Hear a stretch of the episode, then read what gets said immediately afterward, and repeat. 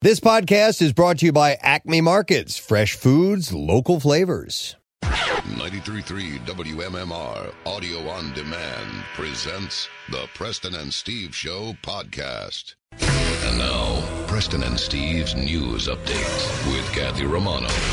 All right, today is Thursday. It is November 19th. Good morning, Kathy. Good morning in the news this morning. With more than 200 guns reportedly missing from the Philadelphia Sheriff's Department, the new sheriff in town is promising change and accountability. Philadelphia Sheriff Rochelle Bilal also uh, said Tuesday that there was only one way to describe what she inherited from previous administration after she was sworn into office this past January. They left us with a crazy mess as far as the sheriff's office goes, and uh, it's not just the armory, she says.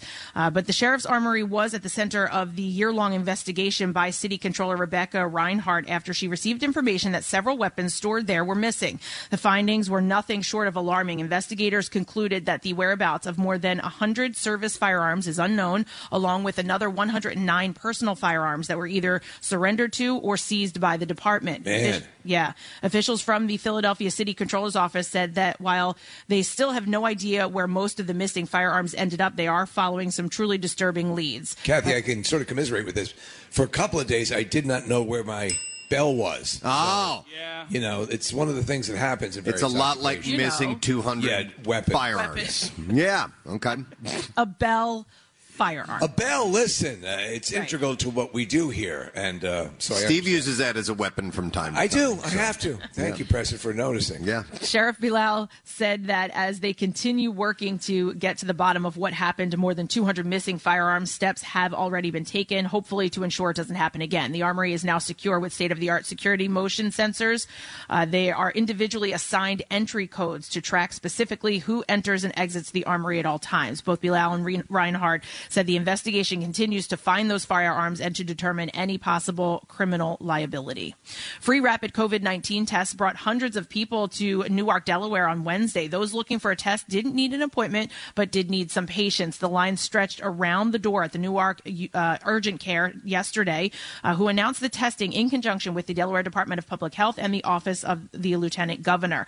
Hundreds of people came through since testing began Tuesday morning, and it was uh, already it was steady throughout Wednesday night. And there's already a line around the corner this morning. I believe it. You know that with um, Thanksgiving coming up, some people even listen. You're you're supposed to have an you're supposed to have a reason to go get your testing done, as opposed to I just want to make sure I'm Well, okay. not not here though, Preston. Okay, So, yeah. so you So- actually have to be asymptomatic um, to get the Oh, test. Okay, the- that's an interesting- The thought process behind it is Okay. they're in the area of the University of Delaware, and they're saying that all of these students want to go home for the holidays. So basically, they've opened up to do this free rapid testing so that these kids can go home for the holidays. Well, go, and that's that's, that's the point you were making is that people just kind of get Yeah. getting clear before they congregate with family members. You said you saw it at the Navy Yard. I didn't see it. Yeah, there's a place right by the courtyard where they're doing testing, uh, the Courtyard Marriott, and it's a, it's a parking lot, and there's a line down the street and around. I took uh, uh, some of the day. overflow, Preston, because I, I just stood outside and people drove by and I said, "You're good? You're good. You got you got it. You look okay to me. You're good." Yeah. I mean, and I was up front. I said it was just a hunch. Right. Yeah. Right. That maybe that's all they needed.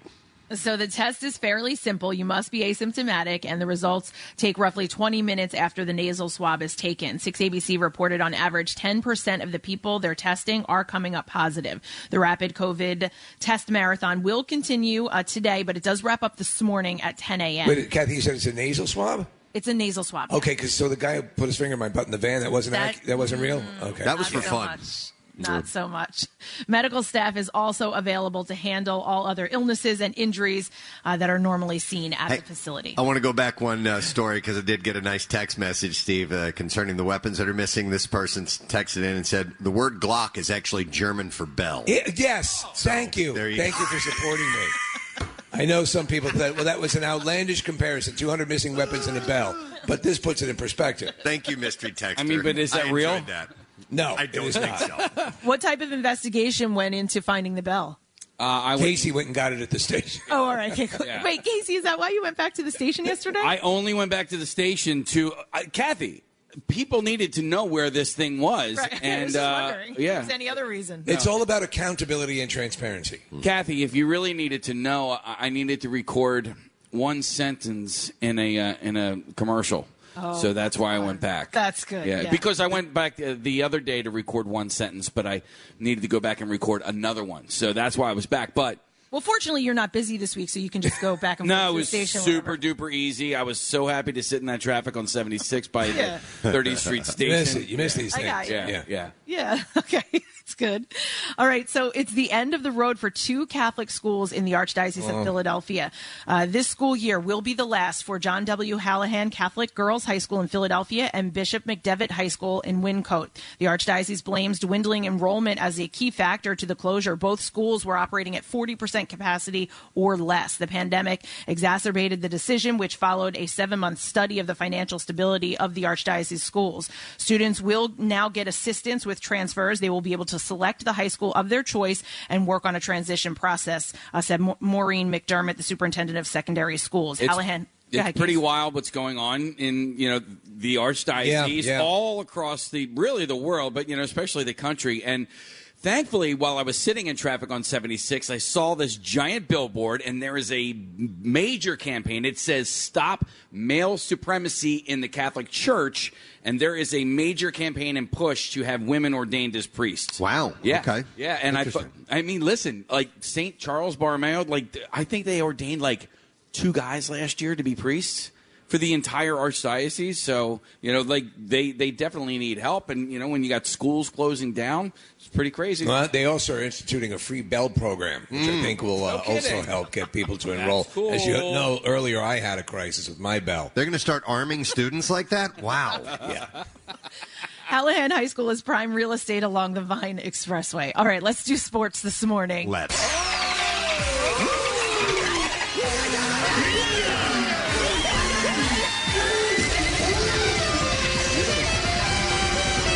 Sacks are yummy.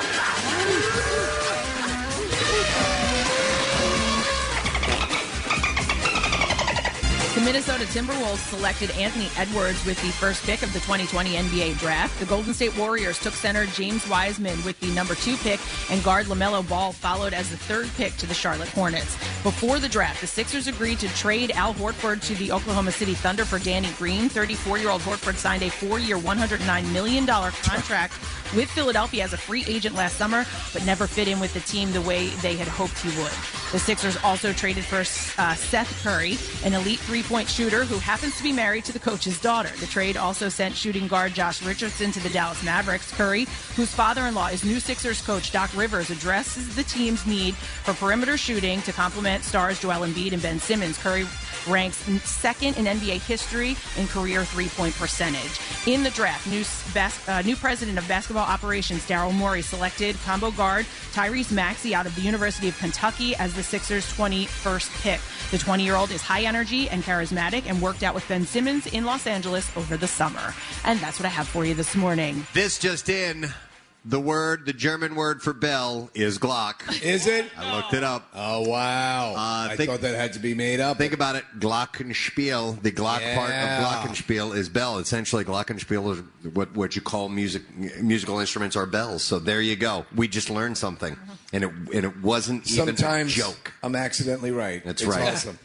All right. Well, welcome to Thursday morning with the Preston and Steve show. It sounds very cavernous in here. It Uh, does. I think the the the, the monitors. Are, Well, That's better. Thank gonna, you. We're going to go spelunking a little bit later, Preston. Well, we are going to go deep on the show today because we have a lot, and I mean a lot going on today. The most we've ever had uh, for Camp Out for Hunger, I, I would almost venture to guess. But uh, real quick, I want to thank uh, our sponsor for this hour. It's brought to we this hour is brought to you by Martin Law, proud sponsor of our Camp Out volunteer effort. Martin Law, uh, the law firm for injured workers, and also I want to mention that uh, we will have lunch today, uh, provided by Harvest Seasonal Grill and Wine Bar. You can find your harvest at harvestseasonalgrill.com. And there have been some great restaurants and and uh, people that have been uh, serving up some food for us and our volunteers. So I'll make sure that they get the deserved love. And also, I'll, I'll mention this: the Camp Out Do Gooder. Yeah? Uh, presented by uh, Wisfis. Uh, however, you donate this year, make sure you share your camp out related photos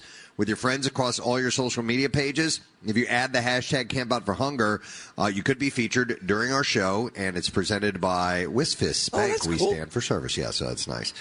Um, so a lot, like I said, going on in the program today. We are going to have, as far as guests go, some will be um, stopping by, some will be via Zoom, some will be on the phone. So we're going to have uh, Jim Curtin, the Union head coach, and Sebastien Le Toux, and I believe Sebastian is stopping by in person.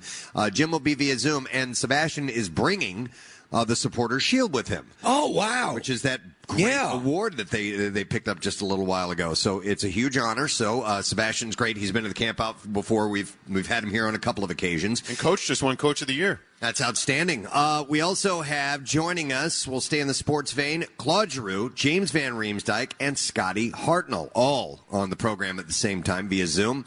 Uh, we'll also have Brent Smith of Shinedown. And Brent has done a couple of exclusive performances for WMMR of uh, some of their songs. And we're going to play those and talk to Brent on the air this morning, which should That's be really great. cool. Uh, and then we'll stay with the music stuff for a minute. Our good buddy Michael Giacchino is going to be checking in from California, and he is going to have joining him a gentleman named Brad Bird. Brad Bird is a director. He directed The Incredibles, The Incredibles 2, Ratatouille, Iron Giant, Tomorrowland, and he's the voice of Edna Mode from The Incredibles, one of my favorite side Yeah. characters ever. So he will be on or the both of them, I should say. We're also going to have another uh, band that we've had in the studio and abroad before because Nothing But Thieves joined us in uh, England. London, right? Yeah, so the one gentleman, Dom, who's going to be on with us today, he joined us in London. Uh, Connor, the singer, I believe at the time was on holiday Okay. in like Thailand or something. Mm. So those guys are checking in, and I think they're going to perform live. They're great. Connor's got this gorgeous voice, super nice guys. And speaking of gorgeous voices, John Bon Jovi. Ah. We'll talk to John. John's very philanthropic, and he, you know, Philly is close to his heart, and WMMR as well. Rob McElhenney gave him lots of props last night. He did. And then the last guest joining us is Aaron Nola of the Phils. How about that? Yeah, so we're full, and and amongst that, we are slated for some big donations from uh, uh, companies to uh, to participate in Camp Out for Hunger. So there's a lot happening today. We're going to do our best to do it as efficiently as possible, which is just lip service because you know we won't. But anyway. We'll do what we can. Uh, let's take a break. Come back. Sun's coming up. Show starting. We'll be we'll continue this live broadcast from the Wells Fargo Center uh, complex in South Philadelphia. The Camp Out for Hunger day number four. We'll be right back on MMR. Get social with Preston and Steve and WMMR. Facebook, Twitter, you know, the usual places. Steven Singer is excited to introduce to you his most loved engagement ring, Krista. Choose a metal color and carat size at the perfect price. I hate StevenSinger.com. Back with more of the Preston and Steve Show podcast.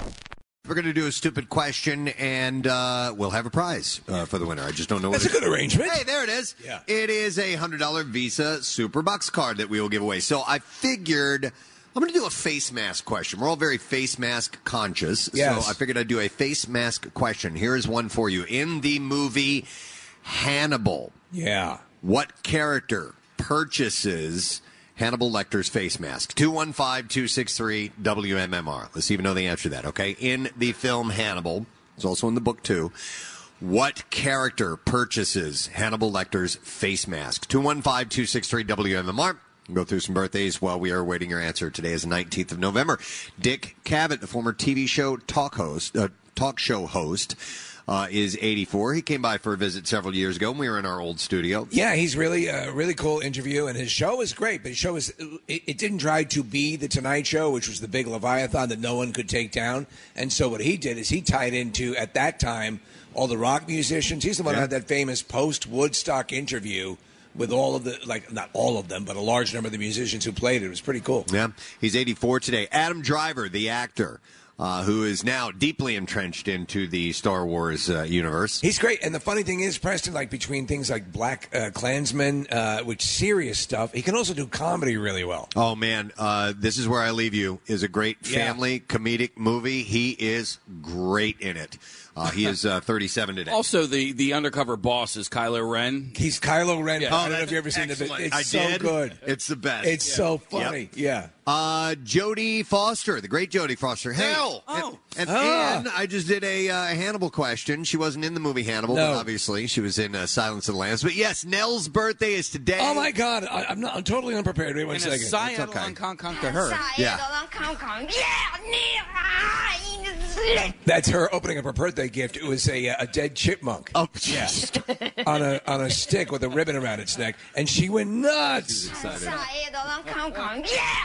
It's exactly what I wanted. That's what that means. Uh, so And then she also says you can't understand, but in Nellie she's saying Glock means bell. Uh, Jodie Foster is 58 today. Uh, Allison Janney, the actress, Emmy Award-winning actress, I believe Oscar as well, because we were talking about her from uh, uh, the I Tonya film. Yes, right? Yep. she played the mom. She's super talented from The West Wing to the show mom. She's you Yep. know, She's 61. Larry King, Steve. that's right. Larry King, we met him. He's uh, 87 today, uh, and uh, he continues to do his thing. And the funny thing is, he divorced his wife just recently, who is like, you know, I'm, I'm sure she thought, there's no way he's going to dump me. He dumped her, what are they, like 30, 40 years apart, age wise? Uh, Yeah, a, a good stretch. Yeah. I'm done with you. You're too old. Uh, Larry King is 87. Uh, Calvin Klein, the designer, celebrates his 78th birthday today. When I think of Calvin Klein, I, I think of the Brooke Shields jeans ads that were so controversial. Remember those years ago? That's funny. I think of Back to the Future. Me too. Immediately. Yeah. Uh, I think of the. Uh, they also had a, a weird campaign in the mid to. It was in the late 90s. Oh, yeah. Where it seemed like these kids were auditioning for porn movies. And- yeah, they were like in a basement, and there was like What? uh, uh, Yeah, yeah, Kathy, yeah. It was really bad. It was weird. Wood paneling on the walls. I don't even think you can find those ads online, like on YouTube or anything. But it, They've like vanished. yeah, Yeah, it was and effed then up. It was somebody going CK. It was Oh Calvin my Klein. It was God, really that's so weird. creepy. Yeah, yeah, it was weird. So he, I remember he was like, "Do you like your body?" Yeah, I, I like my body. You know. what Do you Oh like my- your body? Oh, Jesus. Oh my. I like it. Do you have a younger brother? I'm sorry, you're still aging out on me. Yeah. Uh, Calvin Klein is 78 today. Ahmad Rashad, the announcer, former NFL player, uh, he is celebrating his 71st birthday today. Meg Ryan turns 59. I'm going to zip through these because we All right, really got to go. move along. Uh, Meg Ryan is 59. Uh, Ted Turner, the media mogul, does he suffer from Body- a mental uh, decline? I, I, I, well, I think a I little bit. I remember a story about him showing early signs of dementia. Dementia, yes. So he's 82 today. Rocco DiSpirito, the celebrity chef, Yes. is 54. And then the last birthday is Matt Sorum of Guns N' Roses fame. He turns 60 years old today. All right, let's see if we can find an answer to this stupid question. Face mask related. In the film Hannibal, what character purchases um, uh, Hannibal's face mask? Uh, let's go to Woody, see if he knows the answer. Hey, Woody. Gadzooks, Hey, good bud. morning. Good, Gadzooks. good morning. What's the answer we're looking for? Who bought the face mask? Mason Berger. It's Mason Verger, but I'll give it to you. Yeah, exactly. That's my bet. Burger. Uh, so you got it right, Woody. Hang on the line. We are going to set you with a hundred dollar Visa Superbucks card. And don't forget tonight on the CW, don't miss the action on the final wild ride of the epic series finale of Supernatural.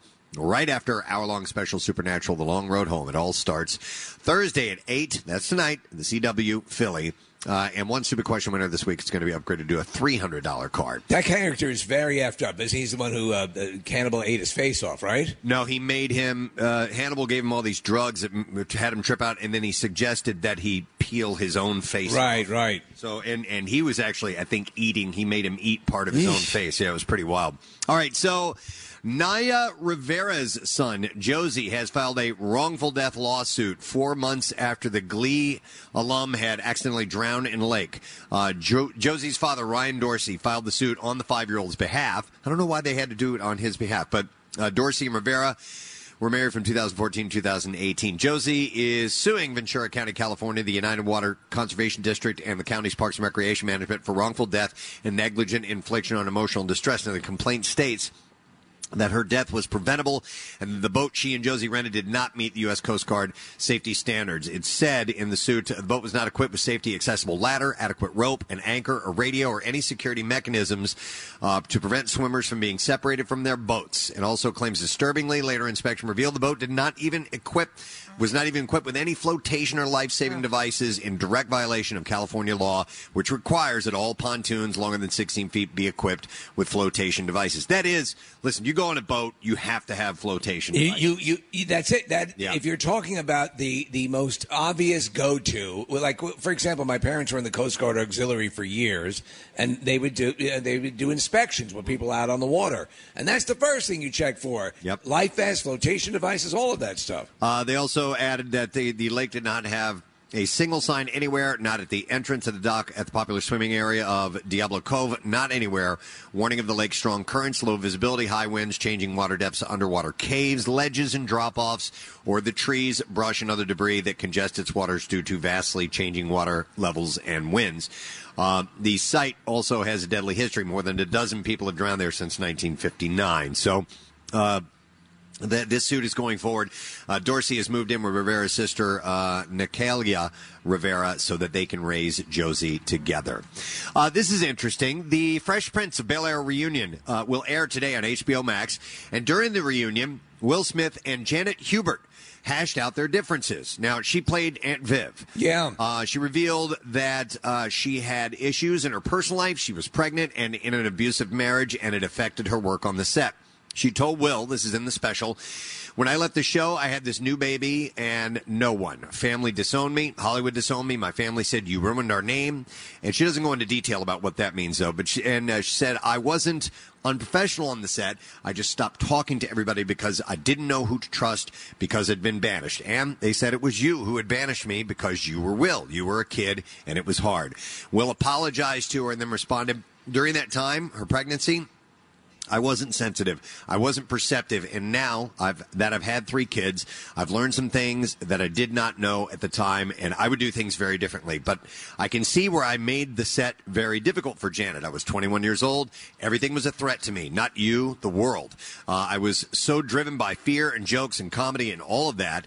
Uh, now I have children. I've been divorced, had a second marriage, and I can see now the level of pain and the level of struggle that it was for you to just show up every day. So they got to hash it out a little bit. He gets very emotional apparently throughout the uh, throughout the episode, uh, or uh, I guess it's like an hour long reunion. But yeah. Uh, yeah, you know who's uh, uh, the, the who played his uncle passed away, uh, having a brain fart. Uncle Phil James Avery, right? right? James Avery, and Yeah. he, he he tears up big time when recounting. So, what, so the reunion is just them getting together to Yeah. talk. It's not like another episode. and they wrestle. There's a little bit of wrestling going. okay, they do. A li- well, I mean, Yeah, like like Mexicans, you know, went through the mass on it and everything. right. Okay, all right. Mucha lucha. Yeah, it's really Clearing that up really me. It's touching. Um, so, sexiest, sexiest man of the world, Michael B. Jordan. Yes. Has revealed what he is looking for in a wife. He told people that having a woman with a sense of humor and true understanding is an important issue And big cans. because Yeah, an come on. actor's life. Well, he gets he goes into more detail. I'll get to it. Hang on. Uh, he said because an actor's life is not conducive to a relationship. It's really not. He said. He said somebody that's nurturing. He said I've got a list, and that's probably why my ass is still single. But yeah, it's a list. And he also revealed the physical attributes he's most attracted to on a woman, saying it's like lips, teeth, mouth. Uh, he said I've. What's that? Boobs.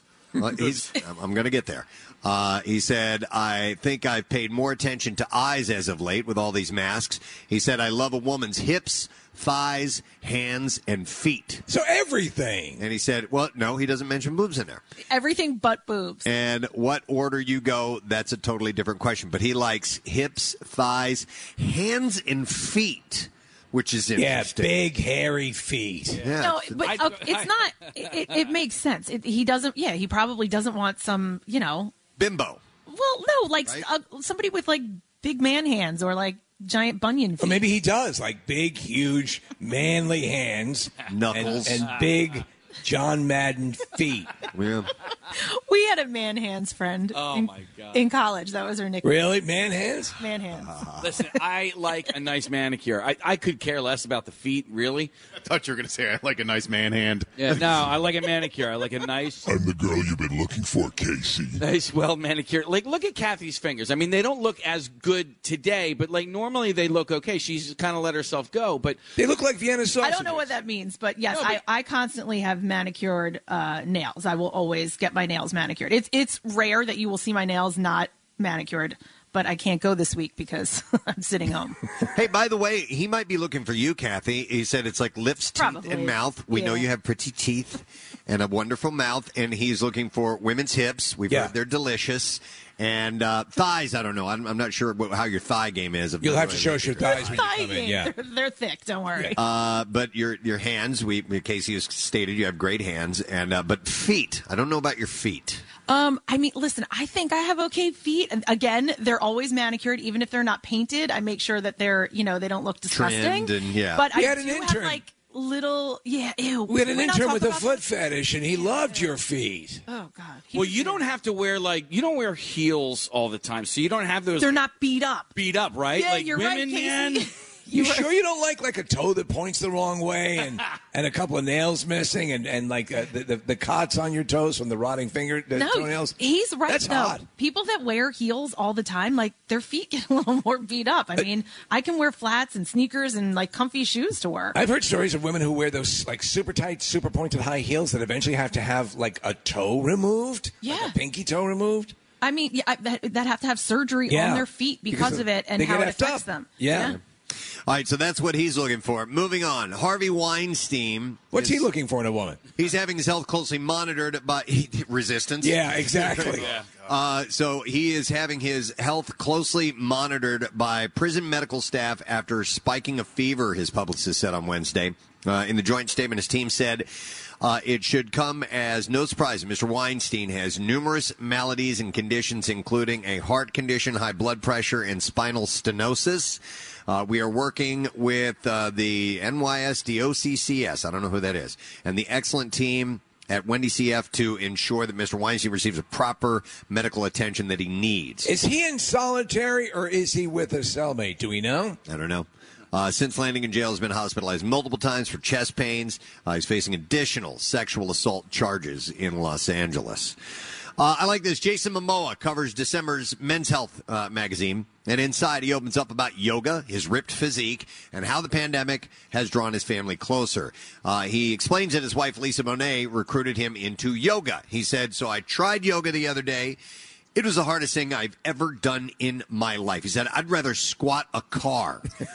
Climbing El Capitan would be easier than doing two hours of yoga. He said, I can't bend over anymore. My hamstrings are so tight. It's pathetic. Uh, so, where does he get that ripped up physique? He said, it's just genetics. He said, Hawaiians are big people. I rock climb a lot. Maybe I'm an ape. I love the way it feels. I like being upside down. I always loved climbing trees as a kid and swinging in the breeze, but lifting weights is challenging, he said. Uh, Momoa also discussed uh, how so much time with his kids, uh, with Bonet, uh, Wolf, and Lola, has uh, brought them so much closer. He said, My wife is very sophisticated and smart, and our kids and I are kind of like animals that need to be trained a little better. He said, I'm constantly a work in progress, and I've just been trying to get better as a father and as a husband. He also, yeah. I think I know Jason Momoa a little bit better now.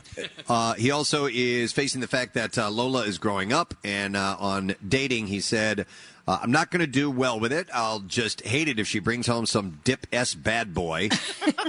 I'm like, if you find a man who treats you better than I treat your mom, good luck. Uh, Momoa called his courtship with Bonet when she was 38 and he was 26. So she she was married. She was married twice before. She was married to Lenny Kravitz, Right. And that's where their daughter Zoe Kravitz. Right, and but he but uh, he has not. Uh, the first wife, uh, Lisa Bonet. Yeah, and uh, no, she's only been married twice, Steve. So Okay, Jason all right. Momoa and uh, and Lenny. Uh, and he says, I was a mess, especially when you meet someone you're completely infatuated with and then find out she's amazing, intelligent, and funny, and she's a goddess, and you're a degenerate. Wow, I like him. I could hang with him. Yeah, I like him a lot. No one would look at me, but I could hang with him. Uh, speaking of relationships, while fans were shocked when Olivia Wilde and Jason Sudeikis split after a seven-year engagement, insiders tell Us Weekly that the pair had just grown apart. Uh, the insider said they've been separated for months now. There's really no drama. They're just they're handling like this like adults. It's all about cooperating. She's uh, saved by the bell. their kids. I'm sorry. She's saved by the bell, and he's Degrassi High. You know, Um, Daisy and Otis are the kids, and that's a priority for them, they said. Uh, the living arrangements were a strain, too. Like most couples, the insider said that they had disagreements. Uh, they were bi-coastal, but Jason loved living in New York, and Olivia, who was born in New York City, was leaning more towards Los Angeles. Uh, she was also busier than him at times, which was difficult at times. They butted heads on many occasions and decided it was just best to go their separate ways. So that's what they decided. Uh, let's see. Jennifer Aniston has announced her next project, and it's not on the big or small screen. Uh, she's teamed up with Vital Proteins, a collagen brand, as their chief creative officer. And she said of the new role, I've always been an advocate for nourishing your wellness from within, which is why I started using Vital Proteins so many years ago. What Hey, we might actually talk to her about this. We might. Yeah. Oh. I've, I've been in contact with somebody, and uh, we're, we're trying to get her on to. Uh, I said she could talk about this if she would come on with us. Is this going to be like our Tiffany Haddish thing, where it was like uh, we have to talk about those stupid freaking gummy vitamins for three minutes, and then yeah, we but maybe it'll be a better connection case. okay. And I'm okay with talking to Jennifer Aniston. Yeah, yeah. Me too. That's what I so thought. I don't even know- know what vital proteins are, but she uses them and she says they work. By the way, I, I got an email back from uh, Tiffany Haddish's people yesterday who were like, "Oh my god, the interview was amazing." I was like, no, Stop it. No, they did not weren't listen. even listening. They what filthy liars! They did not listen. It's a uh, collagen product, Preston, so it's anti-aging that uh, Jennifer Aniston is advertising. Okay. She's against aging.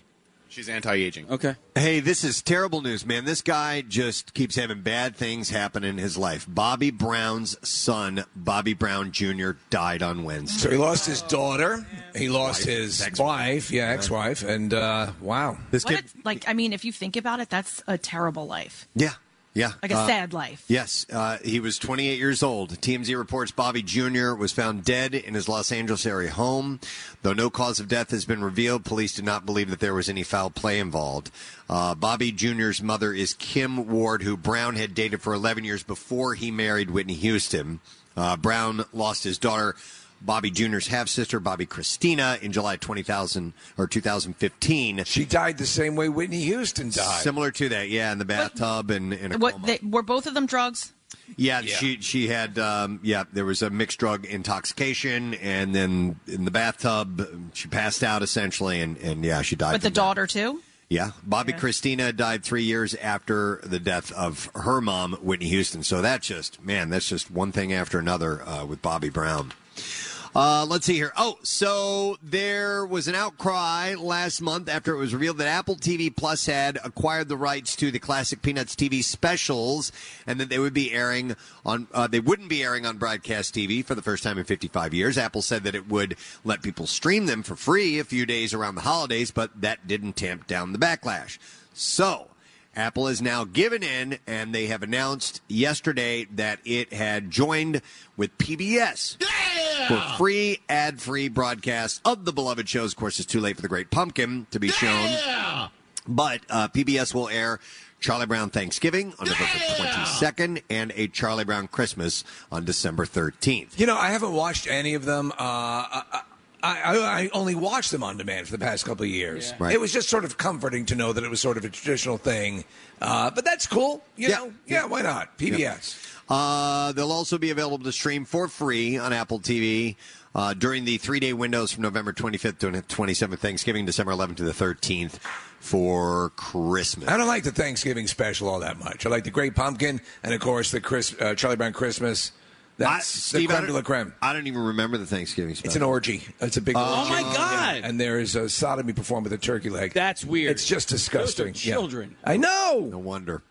All right, and then one last thing. Uh, earlier reports of Marilyn Manson's casting in Josh Boone's The Stand miniseries. Yes. Led fans to speculate that the problematic rocker had been cast as the trash can man. In fact, we had mentioned this before, who is a troubled delinquent and pyromaniac who takes great pleasure in blowing stuff up. But as Entertainment Weekly has now revealed, the role of Trash Can Man is actually going to be played by Ezra Miller. We chatted about this last night, real quick. He's a good choice. Yeah, Who- he's the Flash from uh, Justice League. Who who played? Um, because it was a, a, an actor, a television actor in the miniseries, and he had done sort of a Ferris Bueller ripoff.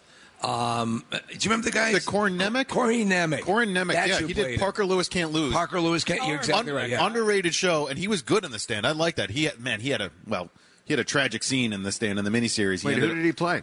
Uh, well, I'm not sure if I was he think he called the played Trash, Trash Can Man? Yeah. Trash Can Man was the guy who uh, played um, uh, Max Headroom, uh, that actor. Oh, uh, okay. Then I'm thinking, of, well, Steve was talking about Corin Nemec, and I don't know which guy he played. Maybe it was Cor- Harold. Was it a bad guy? Corey Nemec is, is the is the one who's fixated on Molly Ringwald's character. That's Harold. Yeah. Okay. Yeah, so different person. Do I Uh, even waste time watching that if this one's coming out? Uh, it was actually pretty good. I liked it. But Yeah. I tell you what, this will probably be better, Casey, uh, just because of you know advancement in technology. Right. They'll probably and so the word is now the rumor is that Manson might be cast as this character that wasn't in the movie in the miniseries, um, which I loved in the novel, especially the expanded edition. This uh, character called the Kid, who was really deranged.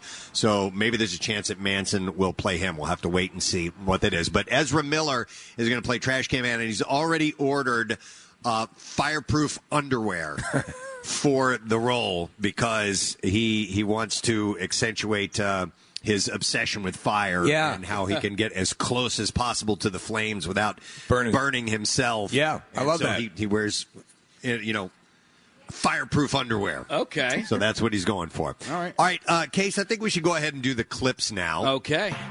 Let's get to it. Uh, I thought I handed you, You the. Uh, Where are they? I got it right here.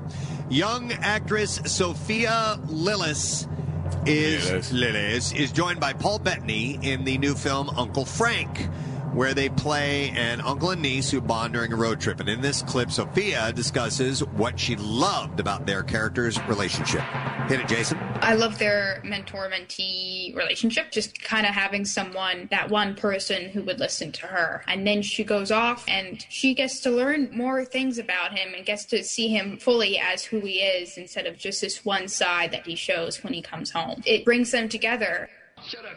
Uncle Frank will be available to stream on Amazon Prime on Wednesday. This movie looks good. He uh, he plays a closeted gay man. Paul Bettany does. It uh, takes place in 1973, and uh, he's such a great actor. I'm looking forward to it. All right, next clip. When, uh, or I'm sorry, familiar characters from Star Wars canon continue to appear throughout this season of The Mandalorian. In this clip, Sasha Banks reveals what it was like working with director Bryce Dallas Howard during the season's third episode. Here we go.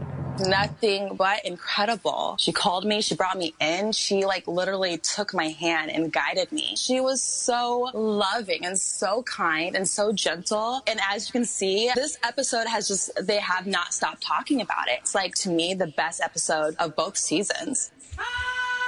Hey, is that a new Michael Jackson? It's another Michael Jackson riff. Yeah, yeah, yeah. a new. Go ahead, Case. Back and forth, please.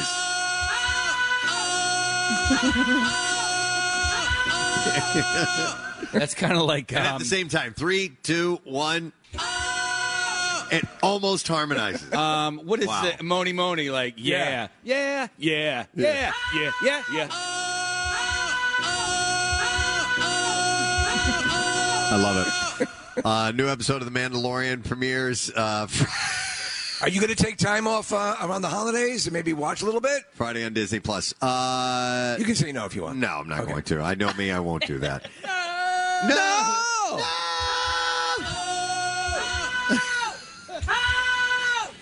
it does sound like no now. It could be whatever you want. It's like, the, you know, the Mona Lisa. You believe the eyes are following you? Right, right. This will answer any question. Is it going to rain today? No, it's not going to rain. All right. That's what I have in the entertainment report for you this morning. All right, we have a lot going on today. Let me just run down a little bit. Uh, we are going to have um, the head coach of the union and our friend Sebastien Le Toux on the program. And in fact, Sebastian's going to bring the supporter shield here today. And he's promised to throw it like Captain America's shield. Uh, Claude Giroux, James Van Riemsdyk, and Scott Hartnell, uh, Brent Smith of Shinedown, Michael Giacchino, and Brad Bird, director Brad Bird, who directed The Incredibles and Iron Giant, Ratatouille, and Tomorrowland, will be joining us. Um, Connor and Dom from the band Nothing But Thieves, John Bon frickin' Jovi, yeah, or what do they call him in uh, Bovine Joni. Bo- Bovine Joni. Bovine Joni. we should get that clip because it's hilarious. uh, and Aaron Nola of the uh, the Phils. And amongst that, we'll have some uh, donations from uh, corporations and uh, you know a lot of good stuff. So we're looking forward to today's program. We're going to take a break right now. Come back in just a moment, and we'll get this whole thing kicked off. Camp Out for Hunger, fourth day. Not too late for you to be a part of it. WMMR.com or come here in person, right in the Xfinity Live complex. We'll be right back. Didn't catch Preston and Steve's Camp Out for Hunger live broadcast? Not to worry. Get the podcast at WMMR.com before the lawyers make us destroy the evidence. Again? What do they do now? Kathy mentioned our uh, volunteers, and they're going to be fed this evening dinner from our friends at Red Robin. Yum. Uh, ho! Red Robin. It's going to be a little bit more uh, Yeah. alarming. Yeah, yeah, yeah, yeah. Red Robin. Uh, whether whether it's Red Robin Burgers at home or at their place, they uh, will always give you plenty to smile about. And don't forget about their online ordering at order.redrobinpa.com. Red Robin. Thank you. Um, all right, so uh, I do want to mention that through the course of today's show, we have a lot of people on the program, including John Bon Jovi, Aaron Nola, uh, we have uh, Michael Giacchino, Brent Smith of Shinedown, uh, friends from the Flyers, and we have a lot on the program. But in, in between those things, we have some other very important guests joining us because uh, they are sponsors, they are contributors to the Camp Out for Hunger. So we're going to welcome our first of the day, and she is the senior vice president and director of retail delivery at Wisfis. Yeah. This is uh, Shari Kruzinski, who is yeah.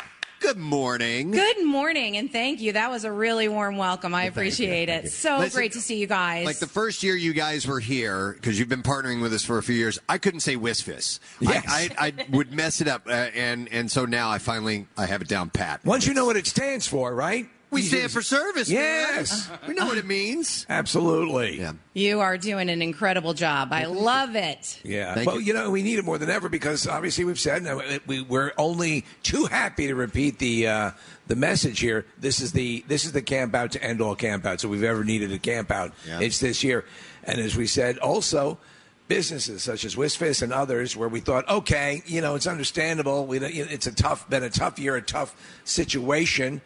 You guys all have stepped up even more. So we we're just we're just stunned by your your uh, your generosity. Well, you are the heroes. We are just so impressed that you've been able to orchestrate this event in these times, and we're more than proud to continue to sponsor this. But the the applause go to you guys for Well, doing this and the MMR crew. Well, thanks. It's it's it's it's so many behind us, uh, the engineers and, and everybody who put it together. But really, the, the people making the donations are the ones that are getting it done, and and we're keeping our fingers crossed. It's a team effort. Yeah. most definitely. And you guys always have great little tchotchkes that you bring along with you too. And I see you have I- like a table load of I, things. I do. So, you know, if you would have told me 30 years ago when I started in banking, I would be handing out masks. Yeah. Yeah. And then I would be asking you to please wear these when you come into my banking offices. I would have said, you're crazy. But Yeah. today, Yeah. I'm handing out masks. I've got masks for you and the crew, Wisfis logo masks. So Yeah. wear them with pride. Come see us. At least it's not ski masks. It's so, not, yeah. yeah, ski masks be- are still a no.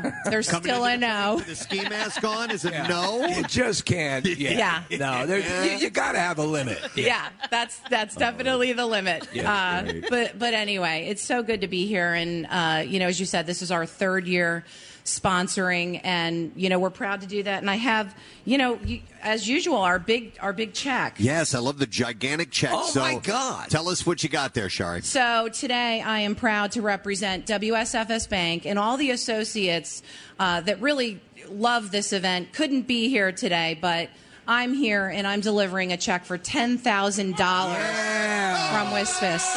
Oh! Ten thousand dollars. Wow, that's massive. Excellent. Wow, and and written out in a big Wisfis check right in front of us. We love that. Hey, I wanted to ask you. That's super generous. And in the commercial for Wisfis, there's a uh, there's a large building. Uh, that is that the home office? Is, is that around this area? Yeah, so we are headquartered in Wilmington, Delaware, but we have a Philadelphia headquarters as well. So uh, we feature actually both of those locations in our ads. All right. So yeah, It's an impressive 18, building. 1818 uh, Market Street here in Philadelphia. So All super right. proud to be part of the the Philadelphia and, and Delaware region and, and serve the community and do things like this. We've been involved in hunger drives in a in a meaningful way for 17 years. Well, you definitely So- stepped up with the camp out, and Yeah. we, we Yeah. love the association. And I just want to admit something that's uh, rather embarrassing that I learned this morning. But uh, we stand for service. That's WISFIS. Yeah, we I- just said it. Yeah, We're- no, no, I, no, no. I know, but I never realized that we stand for service. Did you already say that? Yes. Is WSFS? Yes. WISF. We, Okay. we, we, we covered that. Where you you been, you were going to the bathroom, right? Yeah. I think. Uh, no, I was I was uh, getting you a, an egg sandwich. Oh, okay. Because Steve, got you Steve asked me directly, you know what that stands for? And I said, we stand for service, man. Yes, but it acts. okay. So I was here for that. Hang on, Sherry. Okay. I was here for that, Yeah. and I did not miss that part. I understand that, but like, it just dawned on me that. Go ahead. Please don't do that. Please don't do no, that. no, Please no, don't. no. It just dawned on me. Listen, I just thought it was a slogan, right? Oh, we stand for service. Yeah. Right. And I just realized that we stand for service is WISFIS. I mean, WISFIS actually is Wilmington. Savings Fund Society. Thank you. So WISFIS really is. Um, Now, see, I never knew that. Okay. I never knew that, that it was Wilmington. Savings Fund Society. And you know what? I, I'm loving this. You guys can keep talking about this all day. I know. So Before you WISFIS know it, doesn't- that $10,000 is going to be what it would have cost for this commercial, right? I know. Anyway. yeah. So. You found out. Yeah. No. No. that no. it has it has an actual meaning based on a corporate slogan, Yeah. but it was able to be uh, uh, morphed into this other very catchy and good, accurate statement about Wisfis. Mm-hmm. Am I correct? Sure. Like okay, so it would be kind of like if Red Robin Yum, if when you were saying Yum, it actually spelled Red Robin, and you never actually realized that. Dude, I hear you. Yeah, yeah, yeah. It makes yeah. sense to me. Marissa? Case, it's like the Flyers P. I was the thinking the same P. thing. Yes, I- yes. Hundred percent with you, Case. I looked at that Flyers I gotcha. logo for years, not realizing that it was actually the letter P. Well, or listen- like in Yeah. FedEx, there's an arrow. You We know, had- is that yeah. right? We had Zack Amazon- Snyder on earlier this week. This could be a movie, I think. I know. Uh, ladies and gentlemen, you were here for it. Yeah. Yes. Casey discovered on air that WISFIS, which is actually in the commercials, it says, says we stand for service. But yeah, there you go. Yeah, and for anybody that is saying "Shut up, Casey" on the text board, enjoy your last text. You're getting blocked. No, you're not. Yes. All right, so. Uh, Sherry, this uh, this has been a special moment. And, Sherry and actually fell you. asleep, Preston. While this- I'm back. All right. Well, uh, we love our relationship with you guys. We hope it continues on for a long, long time. And uh, that ten thousand dollar donation means the world to us. Thank you so much. You're very welcome. You guys have a great day. Good luck with the camp out. Thank Sherry you. Kruzinski, guys. Yeah. All righty then. Um, so with that, we're gonna we're gonna be moving uh, guests in and out. We actually have an in studio guest as well. So what we do now, as per protocol, and has been at uh, Camp Out for Hunger this entire time. Is our staff is going to come in and clean up and wipe down everything uh, where Sherry just was because uh, that's part of what we're doing. We're making sure that everything is just so and safe and so on. But So comprehensive, Preston, and I didn't realize that sandblasting was part of the regimen as well. Yep, it is. You got to take the top layer off. Yes. and uh, and get all those COVID potentials out of there. Rubbing So- away and wiping off the headphones and the microphone. Very cool. All right. While we're waiting for our next guest, I did see this kind of interesting story. Uh, did you need to say something, Marissa, or go ahead? I was just going to tell you that our Zoom half of this interview is ready to go as well too. Okay. Uh, what do you want me to do? You want me to go ahead and Give give your little uh, give your little segment, and then let's move on to our Zoom people. Okay, so the Christmas tree at Rockefeller Center. Oh my God! God. Uh, well, no, uh, it's something other than that. Yeah. So, so you guys saw the social media yesterday, and it looked like the tree was messed up. Yeah. A Yeah. lot of Charlie Brown Christmas. Yeah, it wasn't. It wasn't. It It's was a mistake? social media just jumped on board. That's how it always looks as they start to set No it up. kidding. So it was still wrapped up a little bit. There, it's all perfectly fine. So it's all good. They didn't mess it up. There were there were early stories that said that the tree was all you know janky. Yeah, messed up, and because of their uh, delivering it, but.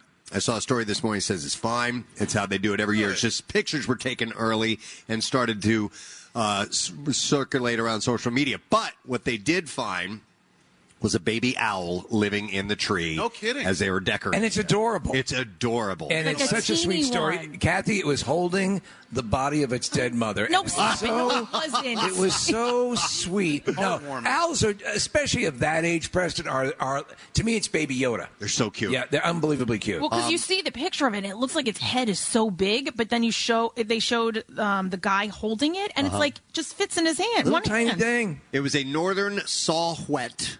Wet spelled W H E T. That's why I said whet. Quill wheat whet.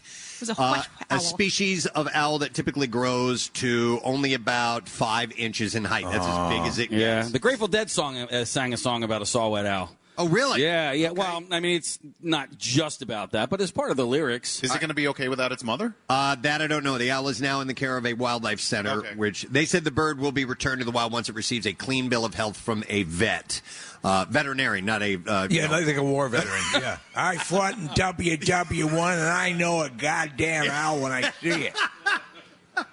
You're not telling. You're still alive? So anyhow, absolutely. Uh, so uh, the owl is going to be taken care of, which I thought was uh, was kind of a, a cute little story uh, that they found it and it's safe. And yes, the tree is okay. I know there was a big bit uproar about, oh my god, what did they do to the tree? But it looks good. So Oh, we're they go. better. All right. It's, it's a, but you know what? We have our own tree here. Uh, do we have a tree here? We do have a tree here. We Where do? is it? Yes. Well, they, they set it up in, in front of uh, of the city hall. Oh. I thought you meant here at Camp Out. Me too. No, Oh, no. okay, Okay, yeah, Oh, my. God, I- yeah. I'd be so happy. I know. We, we have had that in the past, but we're a We little. do have an owl, though. We're, we're a little ways off uh, from uh, from you know getting ready to put up trees and so on. But anyhow. Our next guests are ready to go. One via Zoom, one in the studio. We will welcome our in studio guest first. Uh, he has been to the camp out for hunger a number of times. Yes. In fact, we've had him play. What was the, the game? The the ball, uh, uh, the, the the inflatable Bump thing? ball? Bump ball. Bump ball. Yeah, he did play bump I believe he played. Yeah. Well, did- Not if you. Yes, he's not. Yes, he did. Mystery guest. We would like to welcome uh, of the Union our good friend Mr. Sebastien Le Toux. Hey. Good morning, guys. Ça va? Ça va très bien, merci. Ah, muy bien. Yeah. bibliothèque. Bibliotech. Bibliotech. I don't know. Nick told me. Nick told me to say ça va and said he would respond like that. Uh, merde. No, no, no. I can I can see your French is getting much better since Yes. last time I saw Yes. you. We've really been working on Is it. there a, is there a French? I mean, obviously uh, Thanksgiving's an American holiday, but is there a French version at all of something like Thanksgiving? No, we don't. It's called Good Riddance. uh, and we would also like to welcome via Zoom because we keep our numbers very, very small. If we are going to have a guest, it's usually just one, and that is it. Uh, via Zoom, we have the Union head coach, and we've had him on many times before. Mr. Jim Curtin is joining us today. Hi, Jim. Good morning to you. Hi guys, thanks for having me. Uh, again, thanks for the support. You guys have been with the union uh, since day one. Uh, Seba, great to see you as well. And uh, yeah, thanks for all you guys do for the Camp Out for Hunger. Absolutely. Our pleasure. And uh, congrats are going out to you uh, and the team, obviously, because uh, the Supporter Shield and Coach of the Year. Did you receive Coach that of the honor? Year. Yes, it did. Oh, my God. That's awesome. I have good players, very good players. That's all that is. wow. Uh, well, listen, Coach, I, I got to thank you for your letter to the city of Philadelphia and really the the surrounding areas. But I mean, listen, you're a Philly guy. You grew up here, and you kind of understand the mentality of a Philadelphia sports fan. And your letter to them uh, just, I think, uh, just echoed for forever and ever. And and I just uh, I think you you definitely have your finger on the pulse of of what is Philadelphia. Yeah, look, city. Uh, this city is uh, one that you know respect isn't given; it's kind of earned. Um, and again, we've had a, a great uh, group. You know, you know, starting back when when Seba was here, we laid a really strong foundation. And look, he's a guy that they're probably going to build a statue outside of our stadium of at, at some point here. Um, but yeah, the players worked really hard all all season. Uh, like you said, the, the city got behind us uh, in a unique season. You know, where I wish that there was uh, sellouts and, and crowd and, and fans there every day to see such a special team play. Um, but you know, we we had a really exciting team. uh, and for us to lift our first trophy. Uh, you know, I always stress that you know with the team. Uh, success and, and the, the, the winning of a trophy, all of a sudden the individual accolades start to come. So we had Andre Blake make goalkeeper of the year. Uh, a lot of individuals got recognized for their work all season. Um, it was a really, really great year for the Philadelphia Union. Hey, uh, last night we uh, and yesterday on the air we had uh, our friend Rob McElhenney from It's Always Sunny in Philadelphia on. He is uh, partnering uh, with Ryan Reynolds. I'm sure you know the news of this team in Wales, uh, Rexler, right? Rex Wrexham. Wrexham. I'm sorry, and nearly killed him. Uh, yes, exactly. And he was saying that he his goal is to somehow or another get the team here and have uh, a match against the Union uh, down the road. Have you heard? I mean, that's that's his idea. I didn't know if you were aware of that. Or he said maybe some discussions were already starting to happen with the Union. Have you heard anything about that, Coach? That would be that would be incredible. Obviously, Rob's done done big things. St. Joe's prep guy. Uh, we have some mutual friends. I've never actually met him, but um, you know he's he's a Philly guy as, as well. And, and what a cool thing to, to purchase a team overseas. And, and you know just speaks to the fact that soccer is really growing in this country. You know, Seba can tell you in France it's number one, and there's there's nothing else really. You know, um, but in America we have the challenge of you know fitting into that those four other sports that, that are in the city uh, which we all love as well. But um, I, I, think now this city is a, a five for five city, um, and, and, there's five big sports in this town. Yeah, I mean it's an amazing thing to have witnessed over the years. Uh, with you know Sebastian earlier on, or we would constantly ask the same question: How come every mom is driving their kids to play soccer and it's still not yeah. getting hold in, in this country? And now, honestly, throughout the pandemic, the story to tell has been the story of the union. And it's uh, did you did you ever, in your wildest imagination, I'll go to you, Sebastian, first, think you'd see it at this level? Yeah, I mean, I've been in America since 13 years now, so I saw it grow. But like you say, you see every kid's playing, but after they kind of stop. But I think the mentality come from having a team in a city like Philadelphia now since you know more than 10 years and winning. If Yeah. you win, you know people are interested, and the fact that this year you know they won the supporter shield, it's huge, you know, for this city and for the fans. And after it comes from I think the the dads who follow soccer and they bring it to their kids. I think it's a mentality in America that it's different than in Europe. But if you know your dad or your grandparents love a team or been to a school, you follow and you become a fan automatically. Right. And it's what will happen, I think, in this country. Sebastian mentioned the the supporter shield, and it's oh my god, yeah, it's heavy. It's made of vibranium, Preston. Yeah. Steve, Things about 50 pounds. This has said. to weigh 50 pounds. Oh my God! This is huge, and and I think somebody left it in their car overnight because it's freezing cold too. um, uh, Sebastian, can you explain for those who do not know what the Supporter Shield is? I mean, the season's not over, and you've you've already received this prestigious award. What does this mean? So this means in Europe, you know, the regular season is very important. If you are the best in the regular season, you already have a reward to be the best in the country. There is no playoff. So in America, they try to have the supportership because there's still the playoff who is going to start, uh, you know, right now this, this weekend on Friday, but for the Union on Tuesday. So the best team in the regular season at the point level win the supportership. And this year, the Union was the best team, who has the most points after each game they played. So Wow. they won the title. All right, and and coach, this is this is an award for the fans. Also, is that the way I understand it? Yeah, um, look, the fans are the lifeblood of our, our sport. Uh, you guys know how passionate uh, soccer fans are. Uh, and, and like Se- Sebastian said, uh, it just keeps growing and growing in this country. The money that's coming in, the, the fact that you can turn on the TV in the morning and watch the English League, the Bundesliga, MLS, you know, all, all day long. Um, it- it's grown more than I ever thought it would in my lifetime. Um, but it goes back to the fans. They're the most important thing that our sport has. So um, they actually get ownership of that shield. Uh, they're responsible for it uh, for the entire year. Uh, and when the next season comes, uh, the union now will be responsible for handing it off to the, the next winner. And our goal is to obviously keep it with us for, Yeah. for next season. But it's a pretty cool tradition. Um, it, it recognizes just how important the fans are to our game. Uh, and like Sebastian said, in Europe, this is the the end of the year. When, whoever has the most points at the end, there are no playoffs, and you're the champion. So this is a, a big step for us and a real honor. Uh, Coach, I I assume that this is the case all across the country for the MLS, but um, here in Philadelphia and the surrounding areas, you guys have really ingrained yourself, and you're, talking about like um, getting the kids started early, right?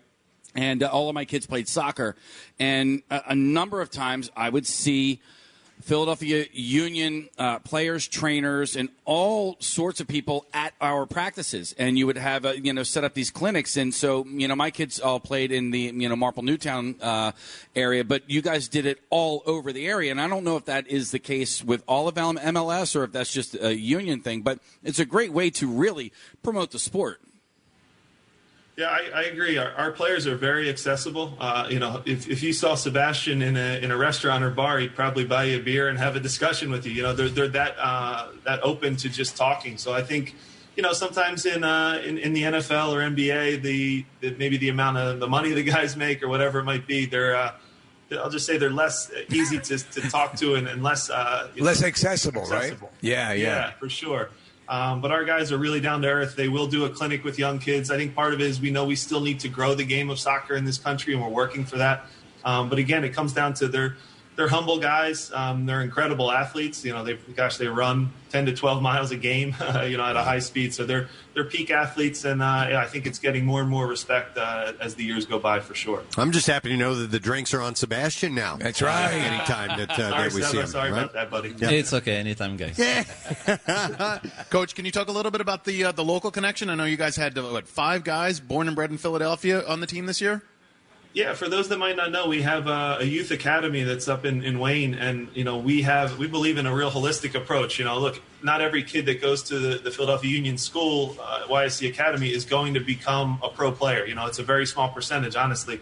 Um, but you know, for the ones that don't make it, they're set up, um, you know, in the environment that the school creates. So uh, we have kids now. I think there's eight or nine of them that are on the first team uh, and they're from here in the city of Philadelphia. So they've been with us now since they're eight, nine, ten years old. Wow. Uh, in our system, and you can imagine culturally, um, it, it really makes us strong because they know exactly what a Philadelphia Union type of player looks like. They've been in our system and they know our style of play, uh, and, and maybe most importantly. They come from great families and, and their parents raised them well. So they're, they're, they're local kids that I think our, our city can get behind and embrace. And I think we all know Philadelphia is a very we'll just say parochial school. We love our own, uh, Mm. and we really embrace our own. So it's a, it's a cool thing to see those guys, you know, develop and come through our youth academy, and now be playing uh, and winning awards in MLS, which is, is something that uh, we're very proud of at the Philadelphia Union. So, do you think any of those players uh, cut class to come to the Camp Out for Hunger like you did when you were in high school? Uh, you got me in trouble, man. They actually closed my high school down yesterday. It's kind of a sad day for Bishop McDevitt High School, but uh, yeah, yeah. Um, look, we had, gosh, our, one of our top players, Brenden Aaronson, who just got sold to Europe. Um, th- this will be his last season with the Union for almost ten million dollars. Um, wow! He literally had his, his senior prom after our game against Atlanta, which is like mind blowing to people. You know, we, we play a game and this kid's literally walking off to do his senior prom. Wow! You're just thinking about the things we were doing in high school, and it, I'll just say it wasn't wasn't playing professional soccer and, and getting sold for uh, ten million dollars to a team in Europe. well, it's a, it's an exciting story to tell, and you guys are, are reaping the awards of, of of all the efforts. It's great to see it. Yeah, uh, excellent. And uh, Sebastien, uh, how, how's how's life? How you doing, man? Everything good? It's been great. I'm look beautiful sun coming here this morning. I, I, you know, I can have lived better in America, especially in Philadelphia. and listen, you're a you're a broadcaster now. You're you're one of us. I, I'm one of you. I don't speak as well as you. I'm trying, you know, every time you are like working on my English to have my still my French accent. But Yeah, you- don't you, follow our you, lead. You, you do it so much better, especially Steve too. You- you Don't do follow so our well. lead. Yeah, yeah. You'll learn you'll learn horrible English, but uh, that's cool. Do you enjoy it? No, I do. It's uh, it's great. I, especially like having a team like this year who play so well. It's make my job so easy. I'm like just saying positive thing about all what Jim is doing with his team and winning. So it's- Excellent. It's, very easy. Here, we actually we, we love your accent, uh, Sebastien. Actually, so uh, we're gonna have Marissa hand you uh, some lyrics from a song, if you wouldn't mind reading this. Just the first two Of Just course. the, yeah, yeah, just the first uh, uh, couple of paragraphs here, and uh, and it just gives us a, a flavor. I, I think that we could hand him anything. Yes. No, and it would even if it was the most disgusting stuff, it would sound sexy coming out of his mouth. So, what you got there? What? So just reading, right? Yeah, yeah. Just, reading. All right. So here's a come, yo. Here's a come. Here's a come, yo. Here's a come. This or that. This or that. This or that. This or that. This or that. This or that. This or that this or that. Yeah, oh, oh. Nice. Coach got it. Coach got it. What'd you say, Coach? Black sheep. Yes. Black sheep. That's my Yes. eighth grade dance, man. That's my eighth grade dance. Well, that is eighth grade dance. I love it. Well, congratulations on the success so far, and uh, let's keep uh, let's keep the momentum going. It's great to have you guys, and thanks for joining us. Yes, Marissa. Just really quickly, I have to say thank you to Matt from the Sons of Ben. He is pretty much the keeper of the shield. so he's the one who brought It's it a good over hands, here. So. Thank you to the Sons of Ben for their And, a, and as a nice charcuterie display on it this morning. So Ooh, those are my Thanksgiving plans now. Uh, thank you, Coach Jim Curtin, Sebastien. Yeah. Thank you. Philadelphia Union. Thanks so much, guys. Thanks for having us, and thanks for the great work you guys do at the Camp Out for Hunger. You bet. Anytime, guys. Thanks. Uh, all right, so uh, we're going to have to move them along, and I think Marissa, are we going to bring in another uh, guest to do this? Okay, so we will we'll get somebody else on board. I do want to mention while we're getting ready the list of things that we do have coming up on the program. Uh, Jon Bon Jovi is going to be joining us later today. Uh, Michael Giacchino and Brad Bird, director of uh, Ratatouille and Incredibles and Iron Giant, Tomorrowland, will be on the program. Three Oscars among those guys. Brent Smith of Shinedown actually going to be uh, ha- has recorded a couple of songs specifically for this uh, for the, the the radio station this event. So we're going to get to play that and talk to Brent a little bit later on this morning too. Uh, and if you missed it last night, we had a lengthy discussion with both uh, Rob McElhenney and uh, Kaitlin Olson, and that is available on our Instagram live or Instagram account if you want to go watch it. It's archived. I started to watch it.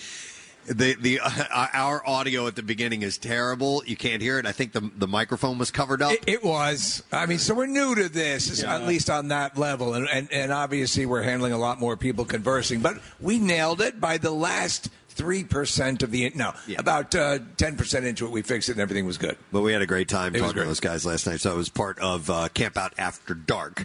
Uh, so you can watch that if you like. Was there something you're going to case? You know, I just wanted to sing a song real quick uh, and explain why, but uh, it's kind of like a. Is it called a clarion call, Steve? Yeah, When you, I, I haven't heard what you're going to sing, but uh, you did. I told you about it last night. Do you want to harmonize with me? oh yes, I do understand. All right, now. you Okay, ready? all right, yeah. Three, two, one. Safelite repair, Safelite replace. I cracked my I cracked my windshield last night on my way back here to uh, to Camp Out for Hunger.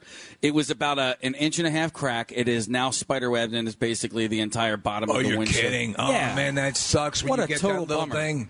And um, so do they come to? They like, will I come can get here. them to come here, so right? while your daughter is in her ballet class, like in the commercial, they'll replace the windshield, and uh, so yeah. I mean that you know it's it sucks. Sometimes you'll get a nick, and it will just stay that way. And Nick, Nick turned around. It was adorable. Um, but uh, uh, and and then sometimes you get those ones that just immediately do that spider web thing, case. Yeah. So you got that going on. And it was like mine. It's shot. Remember, mine shot directly. Acro- we watched it grow across Yeah. the windshield. There's a local version of the Safelite Auto Glass uh, repair uh, s- jingle, Casey. I don't know if you know that Is one. it like Mainlight Auto Glass? Mainlight repair. That's exactly how it How goes. about this? How about anyone who'll do it for free? Please come here now. I believe the mainline Auto Glass, Steve. They are they're huge fans of the show, and I know that they have a jingle. Yeah, he's the one that did mine. And he Was he good? Will he do it on the cheap? yes, he was very good. Case, I guarantee you, he's listening and All he's right. going to contact you. Any I'm minute. not looking for free. I'm looking for convenience. But you wouldn't sneeze if there was a minimum price reduction. Not at But all. that might be payola. so I don't want to do that. I will pay full hey, price. guys, We your all insurance- take cash under the counter for commercials. Oh, should I have said that out loud? Mm-hmm. Guys, insurance pays for it, so it's fine. It's only like a hundred dollar deductible. Oh, Kathy Wait, comes wait, through. wait, wait, wait. Was that you trying to sing? yes. Terrible. She's a dancer. My my windshield actually mean, just I'm a cracked dancer. more, Kathy. You might have thought she was opening a squeaky door. Now my now my car is completely undrivable, Kath. Thank you. Uh, we need to move on because we have another guest who's here. We have a lot of guests on the program today, and this concerns a donation. So we are happy to welcome from Monster Pets. This is Susan Zorn. Good morning. Good morning, guys. Thank you so much for having me. Nice to see you, Susan. Nice to see you, too. Monster Pet. So that means if we want to get a dragon or a gargoyle or a little We'll try to get you whatever you you want. monster pets. No, um, we thank you for being here this Thank morning. you. Thank and you. Uh, happy that you are, you know, coming on board with the Camp Out for Hunger. Happy to be For a those, part for of those it. who aren't familiar with Monster Pet, can you tell us a little bit about the uh, the company? Yeah, so we've been serving the community for 20 years in Philadelphia. We started small. Uh, we are family owned. Um, and we're just super happy to be a part of this this year. Well, I've, I've been out a couple times. I did the, uh, a couple videos Yes. for you guys. You have a kick-ass new aquarium section, Preston. I don't know if you're ever into fish, but I uh, was, and then I wasn't. This might get you Yes. back into it because they have just some incredible stuff over there. But they're a, a comprehensive pet supply place, quality stuff. You know, whatever you're into, uh, the, the, the stuff is laid out. It's easy to get to. It's not a, a maze and a morass where you get lost. And the staff is really great. My times over there have been really cool. So, and the fact that you guys have been up and running, you know, because everyone obviously this has been. We talked about how crazy everything has been. But fortunately, you've been going and going strong. So, and I, I knew eventually we'd see you out at the camp out. So we this have. is awesome. We have. It's been a tough year, but we're all getting through it. Um, you know, it's been an interesting year to say the least. Right. Uh, we are very, very busy, uh, which is great. Um, so we're really, really happy that we're able to do this this year. Well, and- yeah, and, and, and right now with this year, companion animals are that's something you can count Huge. on and Huge. need more, you know, more than ever, especially if you're at home all the time. A lot of the, you know, we, we know at, at, at the shelters, um, hopefully no kill shelters, Yes. have, had, have been uh, clearing the shelves, and people have been doing this. And with that comes, if you want quality stuff, you know, you obviously have this animal that you love, quality food and quality stuff. You can find it at Monster Pets. Yep, you sure can. Excellent. And you have uh, you you wanted to bring by a donation on behalf of uh, Monster Pets this morning. yes, we would like to donate um, five thousand two hundred sixty dollars. Whoa! Wow, thank you. Well, thank you again for allowing us to be a part of it. And- Five thousand two hundred and sixty dollars. That's excellent. Yeah, That's an important number, Preston. That's the year that somebody was born. Yes. It was. It was absolutely. Well, maybe even two people.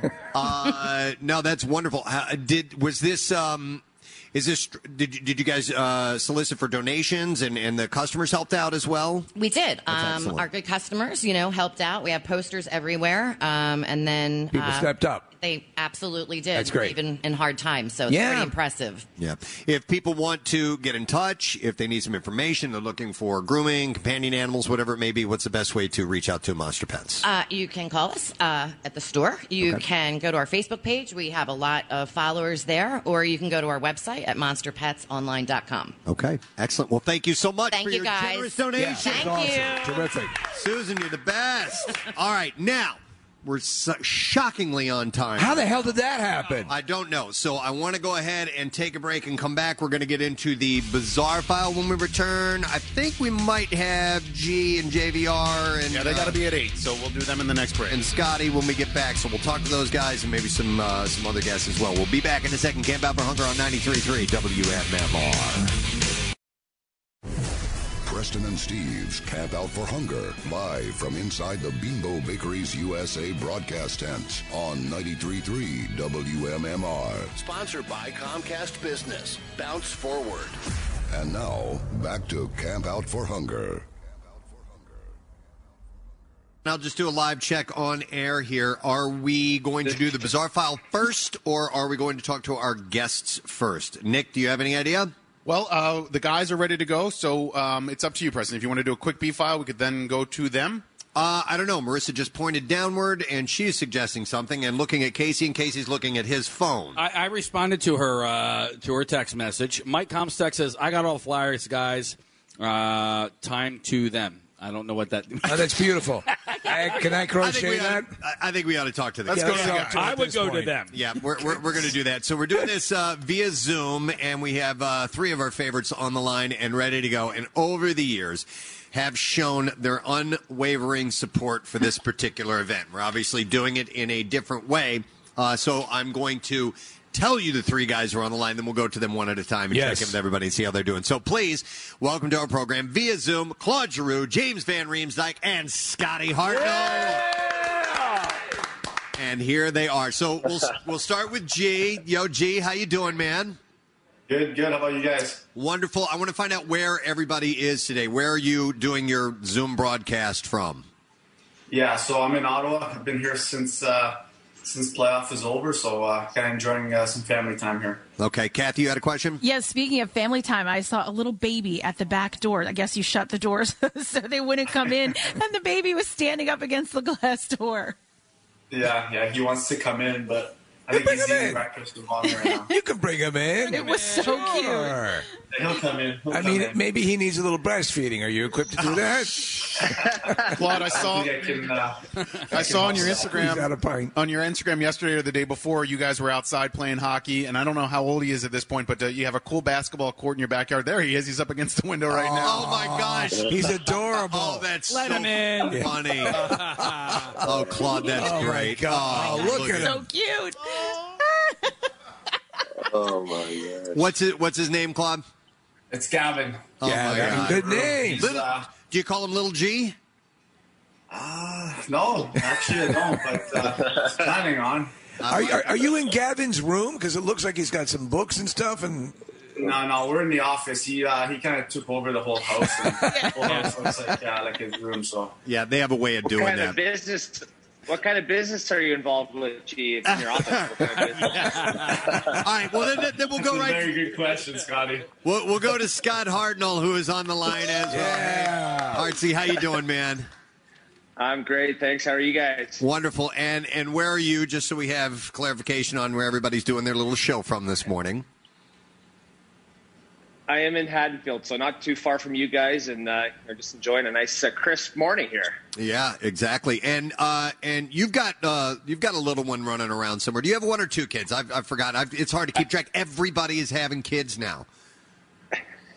I got two. I got a two and a half and a six month old. So right at the beginning of quarantine, we had a, a baby girl. So it was uh, very interesting uh, going to a hospital with uh, with all this stuff going on. But uh, it ended up being uh, just a great uh, great experience and bringing a little uh, girl into this world. So well, it's you know, down the line, there'll be one of that collective of, of people who, are, as adults, can look back and say, "Yeah, we were pandemic babies." So Yeah. it's, it's a yeah, club. exactly. Yeah.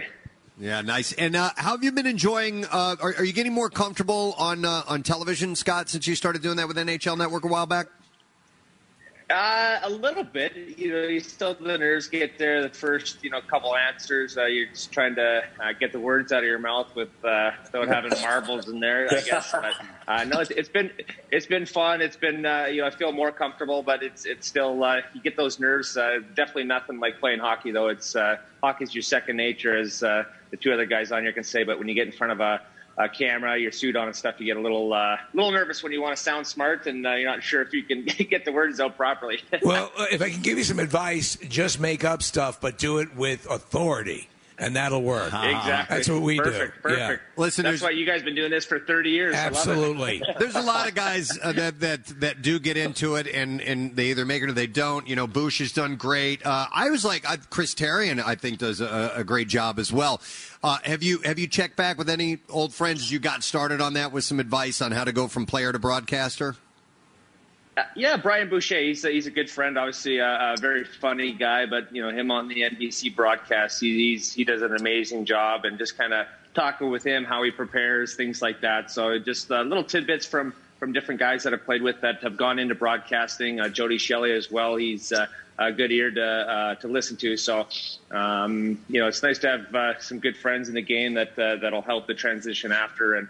You know these these two other donkeys here in the line uh, that'll be uh, able to help them if they want to get into it as well. So it's uh, you kind of do it full circle. Hey, who do you think is more well informed about the league, the players, the coaches, and, and uh, tendencies or whatever? Do you think it is a broadcaster or do you think it's the players? Because you guys have to do your homework.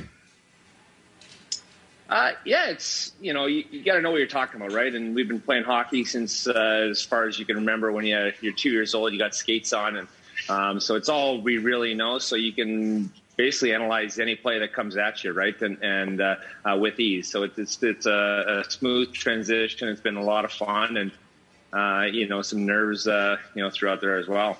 All right. Well, let's uh, let's check in with our third partner here in this uh, little Zoom hookup. We have uh, James Van Reems, right? JVR. Yeah. Good to talk to you. And and where are you currently? We'll start with that as well. I'm out in uh, Minnesota right now, so definitely uh, fighting some uh, wintry, frosty conditions over the last few weeks. We've had a bunch of snow and stuff like that, but uh, it's been nice to be hunkered down here uh, with the family, and uh, we just moved into our new place uh, basically right before I left to go back to the bubble. So it's been nice to just get things all sorted out and organized here, and uh, obviously getting ready to go for the season. Big year for you. You, uh, you know, I mean, as, far as uh, facing adversity and, and having uh, monumental things happen in your life, you know, you you had, uh, had the the injury with your finger, and uh, that that knocked you out for a bit. You guys, like uh, Scotty, you guys had a a baby this year as well, your first. So, how has how has 2020 been for you, man? Yeah, it's been uh, obviously upside down uh, in that sense. A lot of big uh, life events and mixed in with the pandemic here. So uh, again, I think for me, just being able to be a little bit more present, uh, going through all these things was uh, was definitely really nice um, to have. Obviously, we're in the midst of a, of a pandemic, but as far as being around to see all these little events and be here for the big. Big sort of life things that maybe again, if we're in the playoffs, you never know if you're able to sneak off and be there for these certain things. So that's been really nice, I think, to be around for these uh, fun moments with the family and uh, our new daughter. I think it's really cool that uh, you guys are taking the time to be on with us this morning, and, and it's easier than it has been in years past. I believe it was a decade ago this week that we actually flew Scott Hartnell and Claude Giroux to the Camp Out for Hunger back when we used to do it in Plymouth meeting. And uh, gee, I've never seen a green person before, but when you got out of that helicopter, you were looking pretty green. I know uh, it wasn't uh, wasn't a fun ride, that's for sure. But, uh, it was better than, than driving an hour and a half. I think I remember the last the next day, Lavi Lavi was the coach, and he came up to me in Hartsy, and he was very upset that he didn't get the uh, helicopter ride. And he had to drive an hour and a half. Yeah, we made him drive They- out. they- and the thing is, they found the smallest helicopter ever to fly us out there too. So it was. Uh, Well, nothing but the smallest for you guys. It's Yeah. all we could afford. There we go. Yeah. yeah. Perfect. Uh, Perfect. hey, uh, G, what is um, you know the upcoming season? And from what I understand, and listen, I'm I'm not as nearly plugged in as, as most broadcasters are, or or the uh, the people in the in the hockey community. Uh, but this season, Canadian teams, American teams. Um, I think they're going to keep the Canadian teams in, in Canada play, American teams in, in America to play. Uh, what does that mean for you traveling between the two countries with restrictions and stuff like that? yeah, there's a lot of things to figure to figure it out. Um, it's uh, it's a little uh, it's a little messed up, but um, you know, for us, we're we're ready to play. We want to play, and um, you know, it should be uh, should be different uh, than the bubble that we played in the playoffs, but uh, it should be fun. So you're, you're still kind of waiting to find out what it's all about, then, too. I guess. Yeah, there's a lot of things Okay. getting worked out right now, and uh, but uh, hopefully we get to uh, to put the skates back on and uh, start playing again. We've heard word of a uh, cross-border tunnel that the NHL, NHL is working for. So we'll we'll see if that pans out. I- I But it, it's got to be weird to have that complication, right? About the restrictions and the, it, it, it's weird. I'm sorry, Nicky. No, no, no. I was just going to say, I, I don't know how it was for you guys as players, but as a fan, I loved the bubble. The NHL pulled it off really well. Um, it must have been difficult being away from your families for as long as you were, but uh, from the hockey uh, watching perspective, it was great hockey, and uh, and they did it flawlessly. There were no infections. The, the COVID was kept at bay, and so um, just from from our perspective, it was pretty great. How was it for you, uh, Claude, and for you, JVR? Well, it wasn't it wasn't too bad. I mean, uh, we're taking care of pretty good over there in the bubble. But uh, I mean, uh, you miss you miss your family. I haven't haven't seen my kid for a couple months. It's uh, uh, it's not uh, very pleasant. So, um, but yeah, the experience was was unique. Let's put it that way. It's interesting because honestly, we, we talked about the um, with everything that when it first started breaking, and it seems like it was nine years ago when we first heard coronavirus and all that stuff, and uh, you know everyone immediately said, okay, well, uh, well, with sports coming back online. Um, it's going to be a distraction. It's going to be something that people can look forward to. Did you feel the extra weight of that on you when uh, when you guys started to get back and start, uh, you know, hitting the ice and, and prepping for the games? Yeah, you know what? It was a, a different. Uh, we, obviously had that that kind of uh, that, different degree of excitement and sort of butterflies. Obviously, we all love uh, what we do, and we take a lot of pride in um, and playing the game and playing it at a high level. So again, obviously, we realized the state of uh, not only the country but uh, a lot of places in the world and what was going on. So obviously, to have uh, a little bit of a degree of an outlet for uh, people. Again, obviously, we know sports brings people together and um, kind of again gives you a little relief uh, for a little bit when they, when, pe- when people are watching their favorite team. So I think again there was obviously you, you realize that some of that early on, but that being said, I think again even stuff like having no fans. I think once we got into the games, like you, you didn't really even notice it as much as you would think you would. So uh, Well, let me ask you, again, Just quickly with with the with the testing and being in the bubble, how what kind of testing are you? Do they ha- did they have you doing? What kind of testing will you be getting when you go back? Because I know they're they're on you guys like white on rice. Uh, you know, is it is it the na- nasal swab or what are they doing?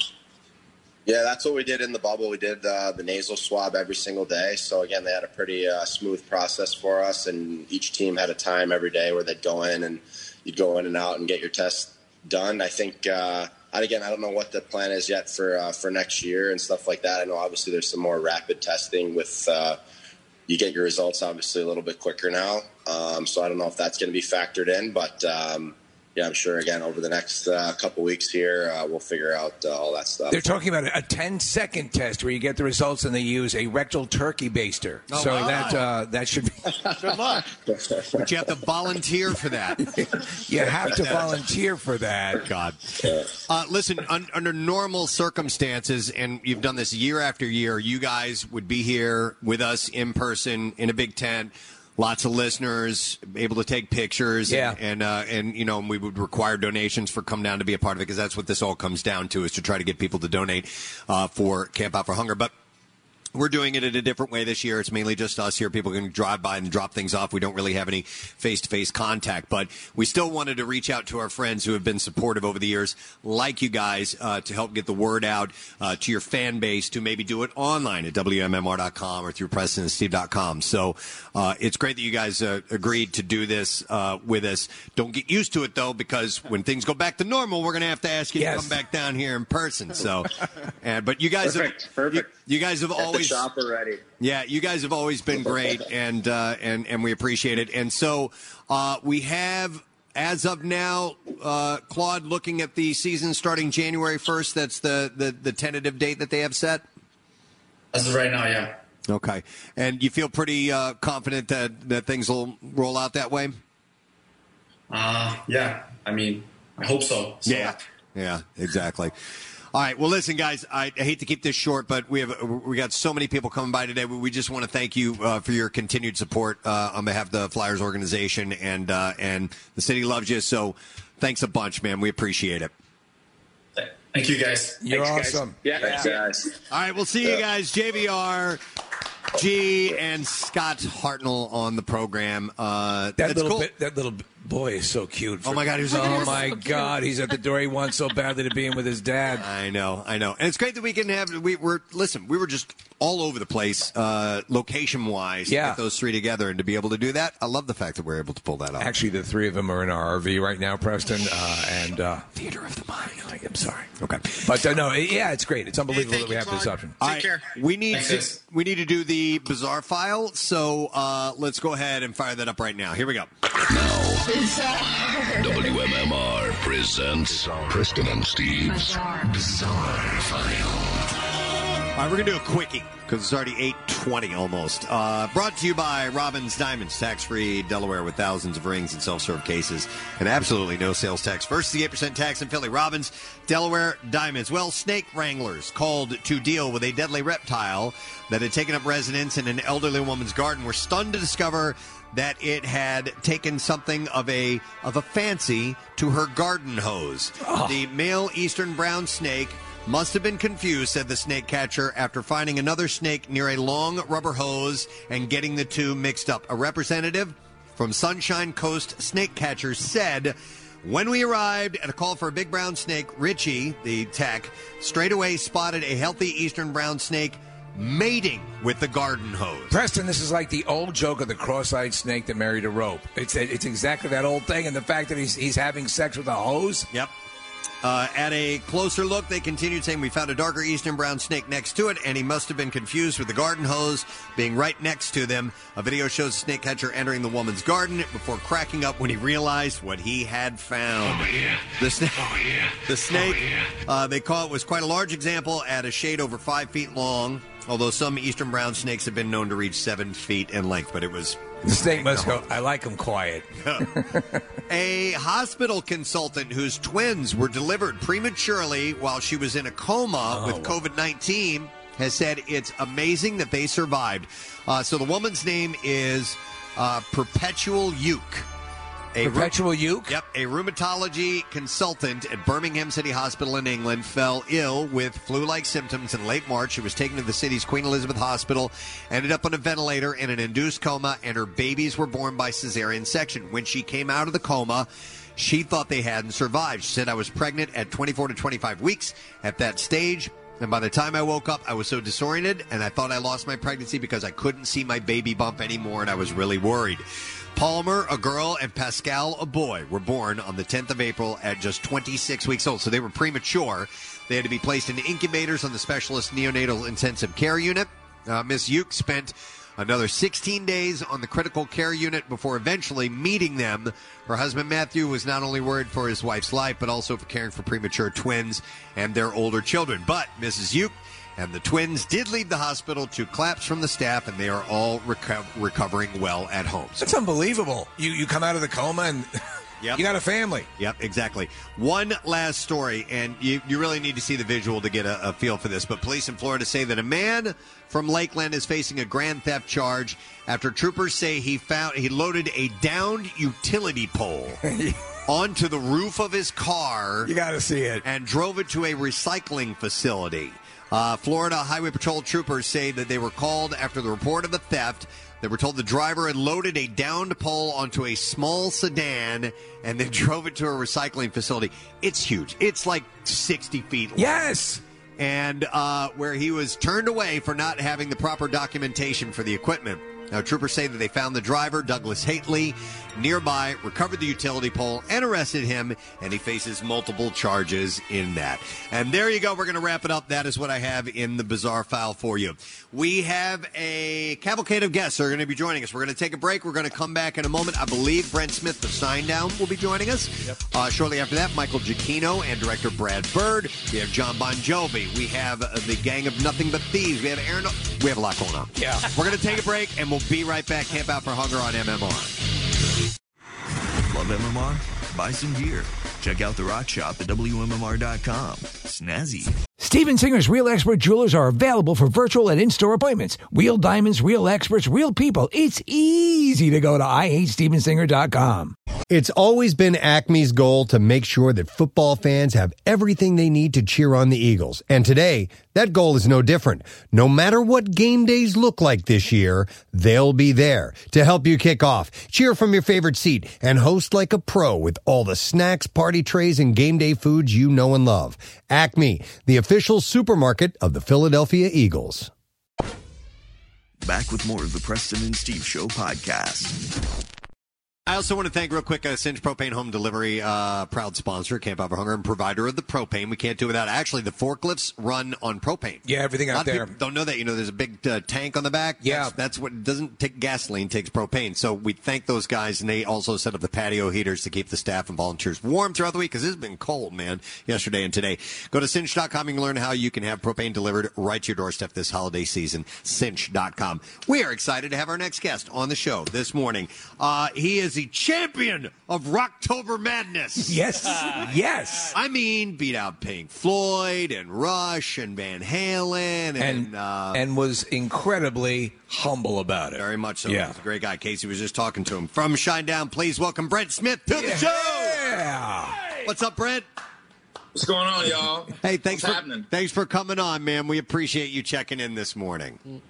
I just want to let all the guys and girls know in uh, Philly that uh, all of us in Shinedown and uh, all of our families, we're thinking about everybody. We love you guys and girls very, very much. Happy to be on the show this morning. Oh, thank you, man. And we uh, we we know we have some exclusive music, and we're working on getting that here. We are going to play it at some point. I know we've had some uh, back and forth with uh, technology, but um, I believe is one of these songs you guys have never performed in an acoustic way. Is that correct? Yeah, it was so funny because we're in uh, Charleston, South Carolina right now, and we're building a brand new studio. And of course, yesterday when I needed the internet to work, me and Eric were putting these songs together and doing the audio. The internet decides to like completely shut off on us. So we were putting all this together uh, until about four o'clock this morning. And then we got it sent over, and then Eric finally was able to go to sleep for a minute, and he forgot that he had put a password protection on the Dropbox link. so I got to wait for him to wake up so I can pull the password off of it. But yeah, it was kind of comical this morning. But we did uh, we we did two songs. We did Alice Falls, um, which we don't have a uh, a known um, acoustic version of that. Um, so it's special just for Philly. And then for the first time ever, we did an acoustic version of Monsters. Ooh. Wow. You guys will be the, the first ones that have an acoustic version uh, live tape I love it. Of, uh, of Monsters. And I, I, I love that song. And it, you know what? I, I wanted to ask you about that song in particular. Are you the chief lyricist of the band, as is the lead singer a lot of times is? Yeah, I would be considered the the main lyricist. yes. Okay. I and you'll hate this because I will sing songs for years and have no idea what the story is or what the song is about. I like the the melody, I like the words, but I never put the whole picture. I mean, sometimes I do, but I, I will find myself going. 15 years later, oh, that song was about his pet dog, you know, or whatever it may be. Um, but monsters, see now. So I took a look at lyrically this morning, specifically because you were coming on, and what I gather from it, and you tell me because I think I interpret these things wrong all the time. Then I have a follow up question to that: Is this about um, like an imposter syndrome or inner demons or things like that? Is that the message you were trying to get across? That's an interesting take on the song. it means no. no, Preston, it's about his dog. it's um, it, it's actually about um, this this wonderful uh, little. Um, I was going to go somewhere with that. I'll, I'm going to stop. It's too All early. but um, no, the song. I mean, you know what though? You said something really profound and very poignant. Actually, you know that's the great thing about music and especially songs. The lyrics uh, can mean whatever you need them to mean um, to a lot of different people, and that's the beauty of songwriting, and it's also just the the joy of, of songs because you know when somebody says, "Hey, I got a great book."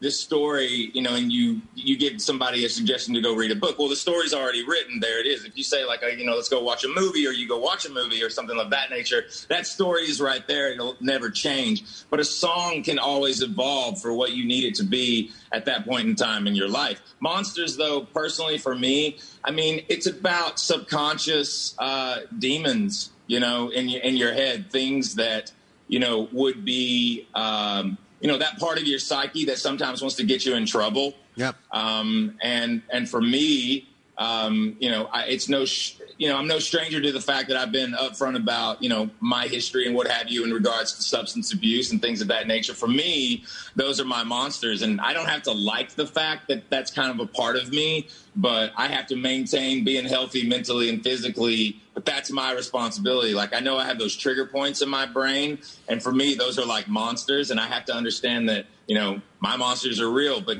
I just have to on a daily basis. I got to make sure that they don't win. Right, and that, and that, so my follow up was, and I think you already answered it, but I wanted to make sure I followed through with that. Was you know, is, is it okay that people interpret these songs that are personal to you and this message you're trying to get across as completely their own thing? Hundred percent, man. I mean, that's what makes us all individuals, and it's unique. I I said it kind of being, you know, uh, having a little bit of humor in it over the years, but I've said it before. You know, I started writing songs because it's cheaper than therapy. Yeah, I You can know, see and, that. uh, yeah, what, a- what a cathartic way to, to touch into things. Because honestly, if you're going to create music, there's something unique. I, I'm, a, I'm a big cinephile. I love movies. But music, eh, you know, we, and it's often described as the soundtrack of your life. People who are listening to music regularly. Uh, music is unique in its way that it can tap into your emotions. And uh, you hear something, and just at your lowest, it can be the thing that brings you up. Some people, and we had this discussion on air, if you're in a down time, do you listen to music that's down? Or, you know, but everyone has a way to apply music, and that's what makes what you do um, so cool. Have you ever gotten like uh, feedback from a fan who was on the on the brink and was brought back by your music? I'm sure you've had to because you guys are very soulful. You know what? We're we're really really focused in regards to um, that question that you just asked. I mean, we have one boss, and we've always said this. It just happens to be everybody in the audience. You know, we've been given an extraordinary gift in a lot of ways by not only like people like yourselves, especially with terrestrial radio and what have you, and spreading the music to the public, but our audience has always allowed us to be ourselves. They've given us a platform to do that. And yeah, over the years, there have been so many stories, you know, because we've got 27 singles between six songs. We're getting ready. Right now, we're working on Shinedown number seven.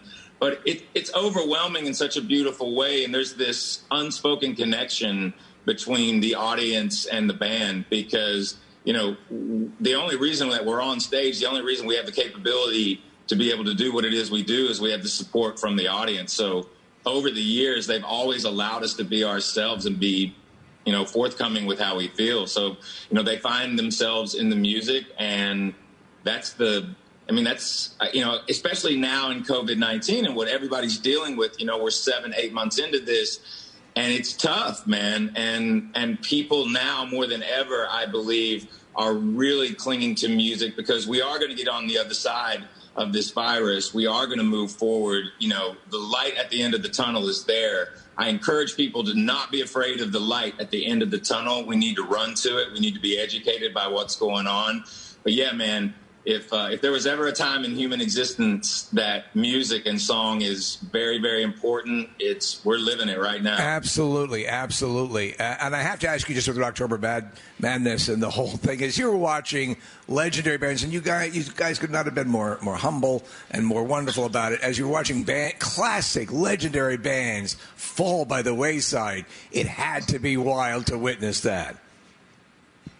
I don't really know how to express um, you know, myself and and Zach and and Barry and Eric, because obviously we were watching it online and we were seeing what was going on, but we were just like thinking to ourselves the whole time. When, when somebody's when, when people see us in person, like like in Philly, like some people are going to be aggravated by this.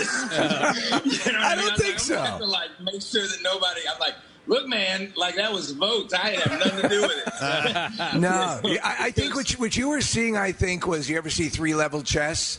I think your Yeah. fan base was was playing it, and they played it brilliantly, and that shows their loyalty to you. I, I have to say, I 1000% agree with you on that. But I, I, you know, talk about being humble, man. When you talk about being up against artists like the Beatles and Led Zeppelin and Pink Floyd and Rush and like all these bands, and we were, we somehow, like sometimes it was by a lot of percentage, sometimes it was like just a narrow margin. But yeah, man, we have such an affection for Philly. We look at it in a lot of ways, you know, especially with MMR, you know, as a second home to us. I mean, we consider all of you family. And so, yeah, man, I'm not going to say, though, that it didn't make us feel, it, it made us feel really good, man. We're very appreciative Listen. I, I think it speaks to your, your, your grassroots approach as a band and and uh, getting to uh, press the flesh, meet the people, talk to the fans, interact with them, and it works. It translates. People appreciate that. Um, and these are you know these bands that we mentioned are legends and so on. But when you guys get out and give that really personal touch that you do, you know it pays dividends. Yeah, I mean, we've always been very, very fortunate that from our relationship with with Philadelphia too, man. I, I, I have to say this: from day one, it was about respect, and what I mean by that is even going back to like 2003 when we started with Leave a Whisper, the first album, and we started touring. There wasn't this quote unquote like Philly was never like arm folded as they watched us to kind of see what we were going to do even early on. But what they were is they made us work for it, you know, and and there was such a respect involved in that, man. And we have never given Philly. We've never given you second best, man. We've gone 100% hard in the paint from day one, and we'll continue to do that for as long as you'll let us, you know, be who we are. Well, I mean, listen, it also doesn't hurt that you write good music and, and, and good lyrics, and you know, it's just catchy altogether. So, you know, all of that other stuff is only only matters if you actually, you know, create good, create good music. Hey, I wanted to ask you about Smith and Myers because um, I remember Yeah. watching a documentary uh, about Foo Fighters, and, and when when Dave Grohl started going out and listen, he just wanted to play music, right? And um, Taylor Hawkins, um, he was like a little bit upset about it, and, and uh, I think took it sort of the wrong way. So I wanted to ask about your other band members when Smith Myers goes out and does their other thing. You know, was there a discussion? You know, was the, were the other band members like, well, hey, well, what, what about us? You know, that's a really good question. Um, the thing is, is that I would tell you that two of our biggest fans, um, myself and Zach, and what we do in Smith and Myers is Barry Kerch and Eric Bass. Yes, we totally talked about it. We expressed how we what we wanted to do and why we wanted to do it. Um, but honestly, anything that I do, anything that Zach does, it's always going to have something to do with Shinedown. But the thing is, with Smith and Myers, this was something where if we wanted to do an acoustic Shinedown record, that's what we would have done. We would have gone in and done that. These songs are different. This project is different.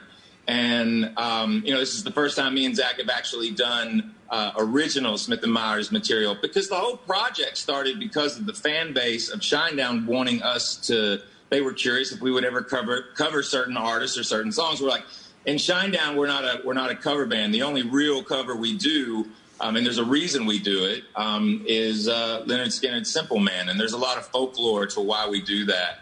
Um, but yeah, man, with Barry and with Eric, they 1000% knew what this was and what we were doing. And they've been very, very supportive, supportive of it from day one. I, uh, that's cool. It's it's a bit much that you guys asked them not to make eye contact with you when you were touring as Yeah. Smith and Myers, but Well, I they have to deal with that. Sure, I mean, sure, You know, yeah. this far into the game, if they can't handle that, then I don't know how to help. But you know what? When it comes to, to, to peeling your grapes, there's none better. So right. right. Yeah, there you go. Yeah, yeah, they, they're good. Well, I don't make them feed. They don't feed them to us anymore, but I do need them to, to take the. They need to take the skin off. The skin can really upset your stomach. Um, it totally can. Brent, I hate to keep this short, but we do. We have a, a this is a, a big event for us, and we have a, a lot of other guests we have in line. But we want to thank you so much for uh, taking time out of your schedule to uh, to pop on here with us and help, uh, you know, get uh, Shinedown fans to be a part of this event.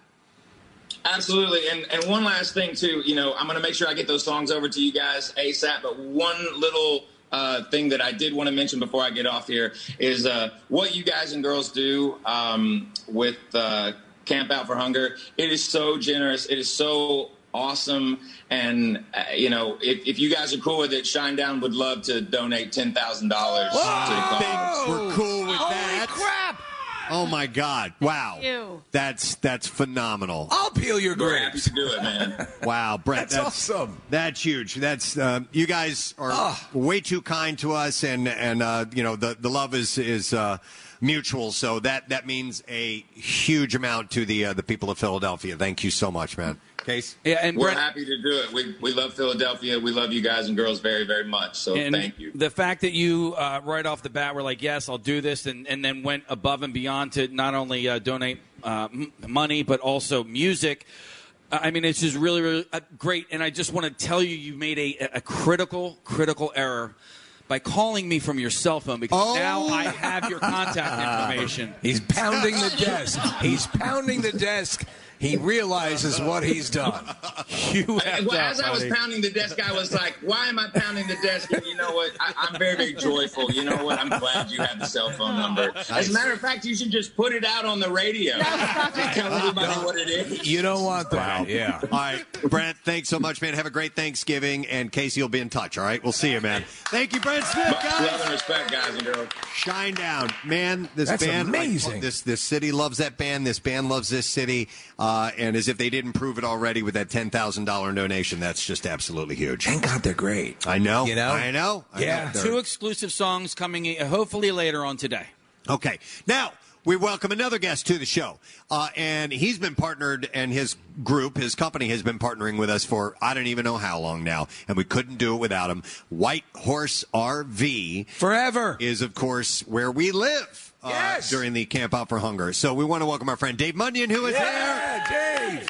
Thank you, guys. I you doing? Dave's the guy that's on call. Like, Dave, I can't open the bed thing, and I can't. I, fig- I know you showed me, but I can't figure it out. Or more commonly, I blew out the toilet. That too. That's Yeah, how many times have we had to do that? And that's nobody's fault but our own. Yeah. I remember the first year I stepped down on the little foot pedal, snap, I broke it because I was wearing big boots. Yes, well, it was uh, horrible It was weather. cold We and- didn't know. But now anyway, we know. Dave's the guy that comes and saves us. How you doing, Dave? Well, thanks. How are you, sir? Good. So actually, the RV business has been a booming has, since COVID, right? It's been a very busy year. Um, very strange year. Uh, Yeah. That goes without saying. Um, we, we pretty much almost came to the point of running out of inventory. Wow. Um, uh, the manufacturers were shut down. Um, for quite a while, um, the component manufacturers were shut down, so it, it's had a, a snowball effect. Uh, we're, we're starting to build up inventory now. Uh, we should be ready to rock and roll. You know, you know what though, Season. and honestly, and, and there are a number of businesses that listen. It's the way these things work that that have done very well. But I, I've said to people, and I've talked to businesses that provided things that people have needed, and they're they're sort of sheepish because they feel bad because they know so many others are hurting. You you you provide something people needed and wanted, and that. That that means something. So you know it's it's it's a good year, and you had stuff, uh, and uh, so. But I mean, you, we've been using you for years. You've you've always been doing well. You're always the, the place to go to for people looking for RVs and such. Yeah, we're the number one uh, travel trailer dealer in the or uh, yeah New Jersey. Yeah, Uh, so it, it, it's fun, and I'll tell you, uh, you know, this COVID thing brought on a, a, a lot of different emotions.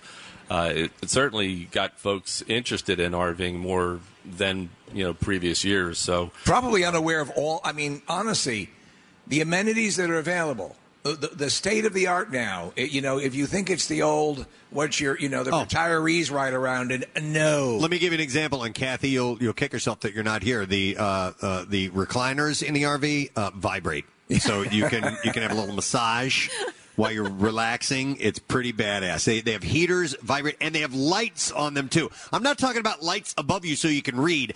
They like light up just to look cool. Yeah, when yeah. you hit a little button. Yeah, it's uh, awesome. That's next to your cup holder. So there's there's all kinds of bells and whistles, that. right, Dave? oh yeah, that's pretty sweet. Um, We have a fireplace. Yeah, a fake one, but we have a fireplace. A little different this year because you guys weren't sleeping in it, so Right. it was uh, fun to pick that one out with. Yeah, because the living room's awesome. It's Yeah. massive. It's pretty sweet. I love it. All right, so uh, anyhow, Dave, uh, number one, how to get in touch with White Horse RV. Um, phone number is 856-262-1717. And of course, we're on 24 hours a day at www.whitehorserv.com. And second of all, you have a donation to present. Yeah, we've uh, um, we've always tried to do something. Uh, it's it's changed over the years. When I met Scott at uh, Philabundance and found out how far our dollars can really stretch. Uh, and this year we were able to raise uh, enough money to purchase 70,684 pounds of fresh produce. What? Seventy thousand. And that's it. Also, that goes to the point.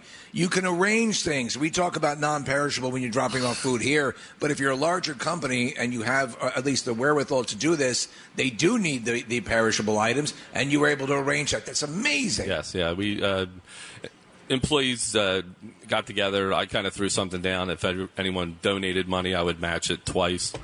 Um, so we were able to get to that uh, that goal. Excellent. I, I always like to use some other terms to describe the, the amount of that. So seventy thousand pounds.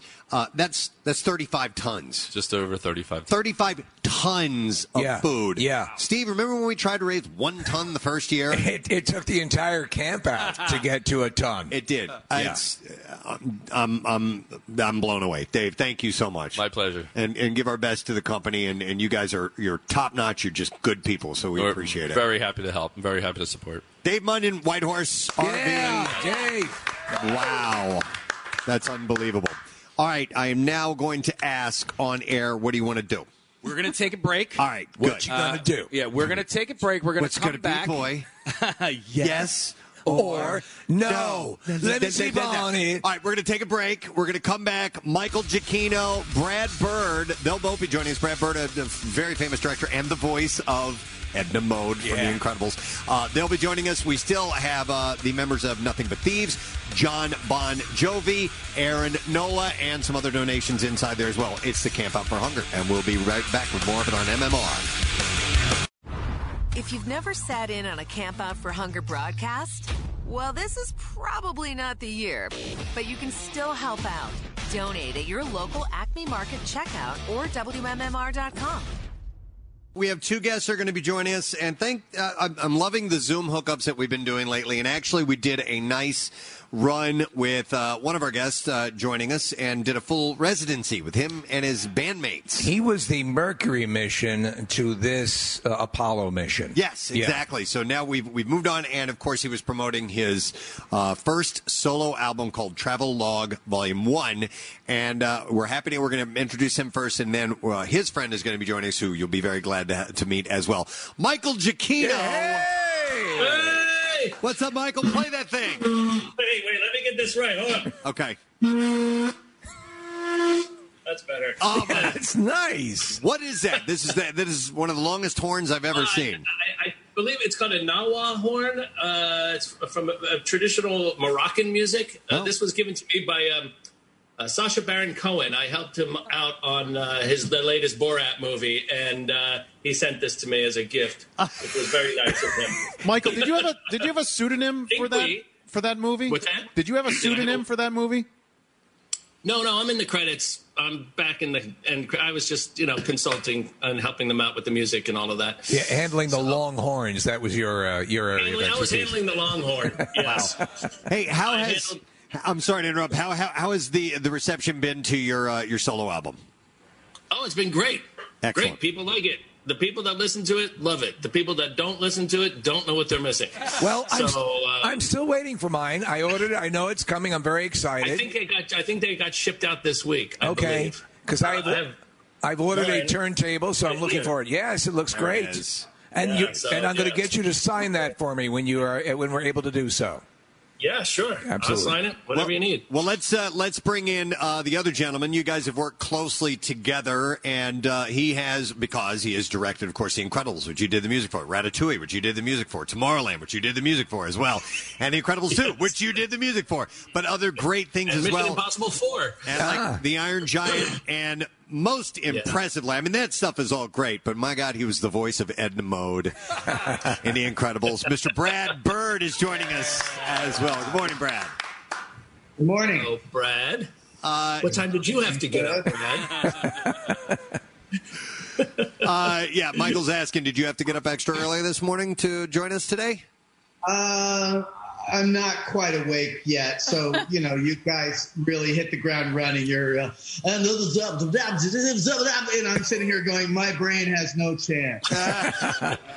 well, we always assume that you Hollywood types get up around 4 a.m. for some goat yoga. Sure. And uh, The, uh, vigorous uh, swims in the Icelandic. Uh, Uh, well, listen. we have to take our vitamins, and the vitamins. right. It takes a long time. It's it's our first time meeting, but uh, I, I'll start by saying thank you for the body of work uh, that you've been a part of because um, Incredibles is such an important movie. I know Steve and I both consider it to be possibly the greatest animated film Yeah, I've, I've ever seen. Yeah, it's just it's just phenomenal, and I always tell people if you want to look at a, at a blueprint of how to do, you know, the the the ultimate storytelling and, and imagery and everything, it's it's that movie. I mean, there's obviously so many great ones as well, but. I, I, you know, I know you're not supposed to have a favorite project like children, I guess, but what, what, what is your favorite project in the animated realm that you've worked on? I can't pick a favorite uh, end film, but the funnest, uh, the most fun film to make was was the first Incredibles. I had that had been on my mind for a while, and to be able to get it all the way from zero, from that very first thought to a finished film, was was uh, a blast. Do you know? Do you know what? And I always cite this, and it's the the importance of like what what. And we talked to, to Michael about this. What those animated films, like the early, um, you know, the Disney stuff and the the the Bambi, Snow White, all that stuff. There was always an element of okay, there's risk, and I always go to that scene where um, where the kids are with uh, mom in the Cape, right? Yes. And she says, "No, this is serious. These people are could kill us if we let them, you know." And and it just frames it in a way. I'm like, man, that they that they went to that level. Everything is still just as funny, but it has some more more of an emotional import, which I thought was really cool. Oh, thank you. Well, I think that's a it's a problem that you have in animation if you're trying to get people to feel something besides humor is worrying about the characters and it's hard to worry about the characters if you believe that the universe is like Wile E. Coyote, where if you fall off a cliff, you dust yourself off. Yeah. So one of the hardest things to do is Jeopardy in animation, and, and thank you very much. Yeah, I, think I, I was aided immeasurably by Michael's music, which, which is phenomenal. And I also have to say, immeasurably, immeasurably. in fact, pulled your ass out of the fire. oh. Yeah. Let's face it, that was done before Michael stepped in. No, uh, Iron Giant is another one, which is uh, for me. Uh, I am a, and my wife will sh- surely uh, uh, verify this. I'm a, I'm a bawling mess by the end of that movie. It is, ju- it just touches on so many levels. Any kid who's ever had, you know, a toy robot A or, giant robot. or Gigantor growing up or any, you know, all of that stuff. Um, so, so it had to be special working on that project as well. Uh, well, it was. It was uh, uh, my first chance to, to make a film, and so I didn't know that, that they'd ever have the bureaucratic errors to let me do it again, and so I tried to take advantage of it. You know, I, I figured it must have been some someone had not carried the one or something, and I had gotten this opportunity. Um, Here, lean in, uh, Brad. Lean in a little bit when you talk. Lean in. There you go. No, no, no, we can hear you better. But uh, you know, it was so funny. Do you know that uh, Teddy tried to get me on that film? Did we ever talk about that? No. No, Teddy tried to get me on Iron Giant early on, like when when Who did? Teddy, Teddy Newton. Oh wow! So Teddy Newton, character designer, did many of the characters for um, you know uh, for Incredibles and and many other things. He's, he's I think he's a great story guy as well. Uh, but Teddy and I knew each other back at Disney Animation back in the day. And so he was like, "Oh man, this movie, you, you, you would love it. You'd be perfect for this. I'm going to try." I remember he gave in my demo CDs and all that, but I'm sure it went nowhere because I had done nothing but like a couple of, you know, dinky video games at that point. You know, it's, Uh, you know, it's interesting though. Between you, you both, so coming from a visual medium, and, and, and Michael, we've always said your music, and, you- and you're a big cinephile as well, and that that you're, you you compose music as if you're directing a, a film, and, and and on the other side, Brad, there's you know there's the animation that you do is is is very live action theatrical. And and it, both of you you never underserve or never say oh it's just it's just a cartoon. It's just animation Yeah. or any project. There you, you know it has a real gravitas to it. And that's why I think all of it plays so well. Well, we hit it off very quickly when I finally got a chance to meet Michael, which was on Incredibles. We had hired uh, some, another composer, and he wasn't. Uh, he'd kind of um, done too many films like this, and it, so his music was not very um, engaged. So uh, I did listen to all the discs, and Teddy Newton, who uh, Michael just talked about, kind of flagged this one disc, but I was already homing in on it, and it was uh, it, it was like uh, an actor's reel where uh, they can play any characters, like Peter Sellers' actor's reel or something. Um, there would be a military piece, and then there'd be a pure fantasy one, and then there'd be a spy one, and then there'd be a whimsical one.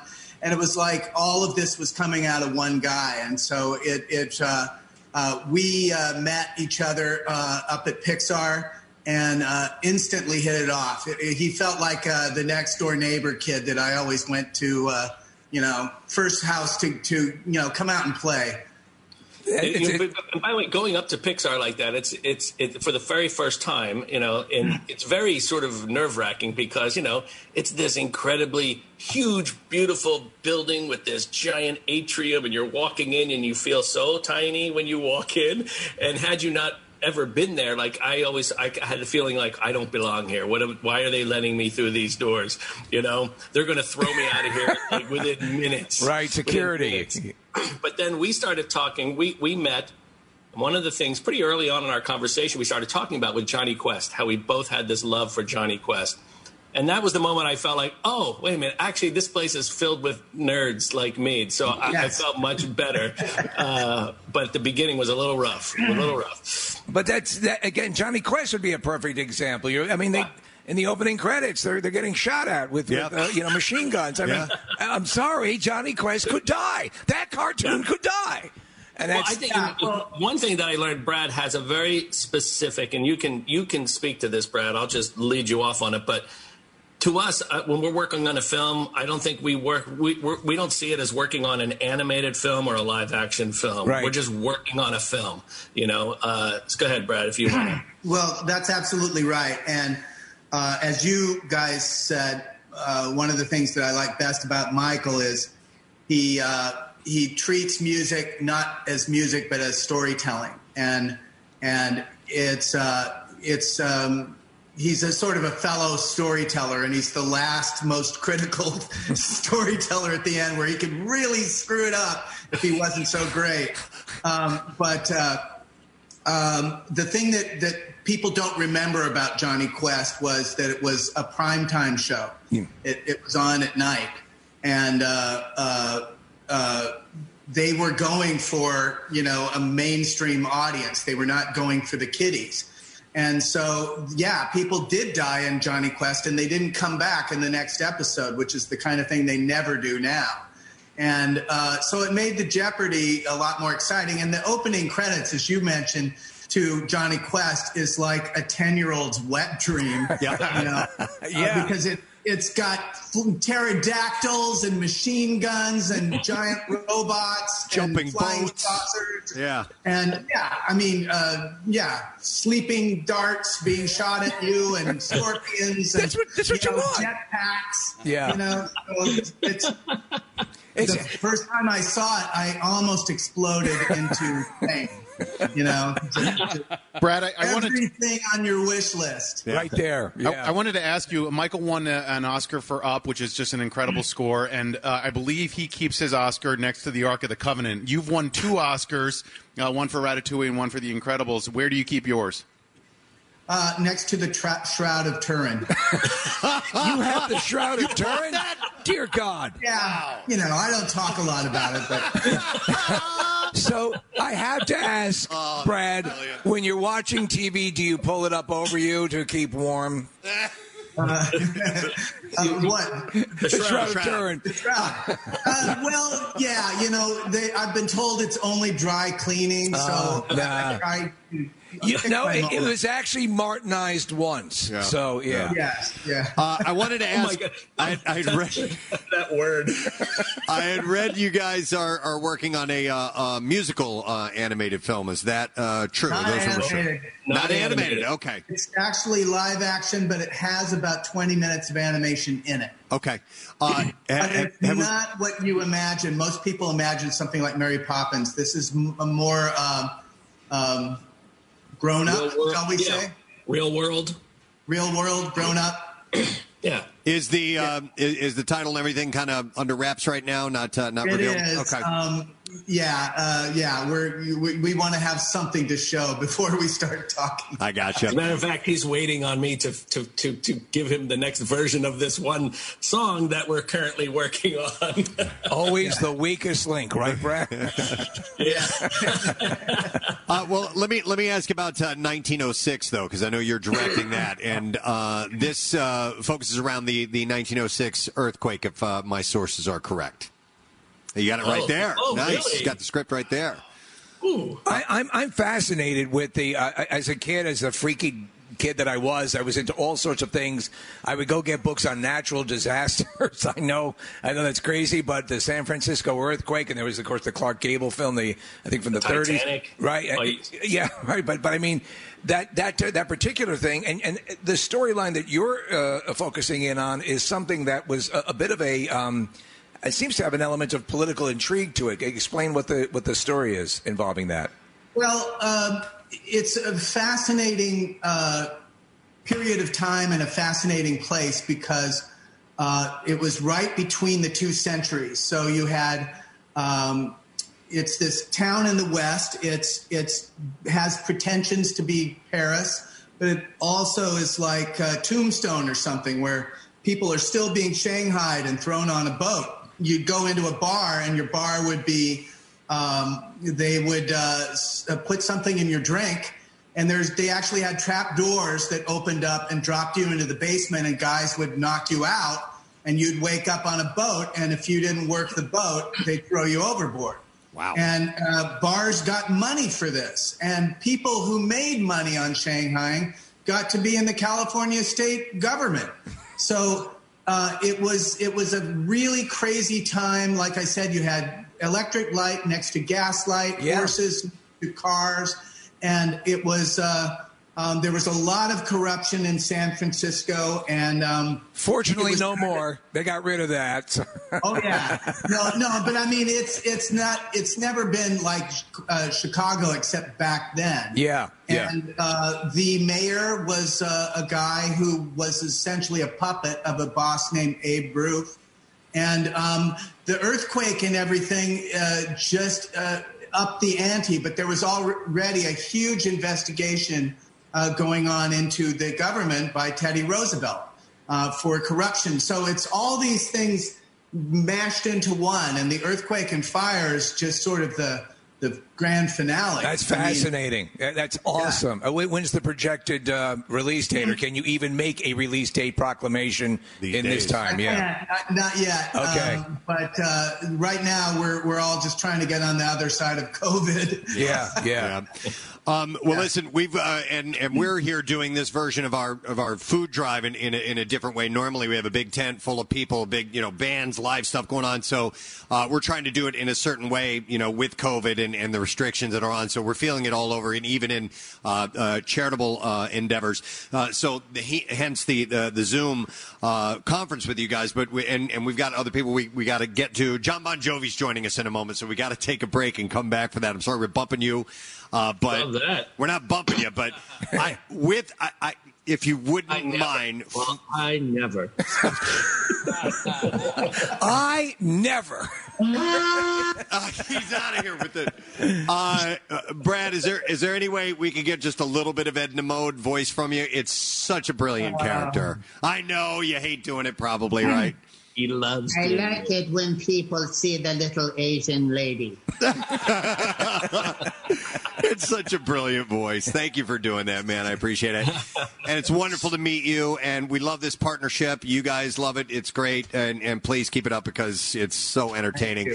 Michael, and it's buy great. Michael's album. Yes. Michael's album is great. Michael, we'll talk to you again soon, okay? Yes, we will. We'll talk soon, friends. All right, thank you. Thank you Brad so Bird, much. Michael Giacchino. Bye bye. Bye bye. We'll see you guys. Thank you. All right, Casey, what are we doing now? We have um, somebody on the line. We have another Zoom call that we're going to do with uh, with a woman named Stephanie from Unilever. Oh yes, yes, yes, yes. Okay, so and then then we have to take a break. Then we gotta that? take a break. Just trying to keep all this stuff in order as we as we move along. So, uh, if we can potentially pull the Zoom up, there she is. Yeah. Okay, so we would like to welcome. I got to make sure I get everything in place before I uh, introduce people. Uh, she is the head of external affairs for Unilever. This is Stephanie Millie Grant who is joining us. Hi, Stephanie. How you doing?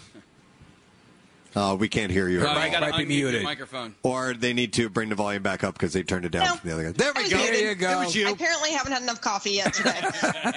Join the club. Uh, so, Stephanie, thank you uh, for coming on this morning and uh, helping support uh, the Camp Out for Hunger.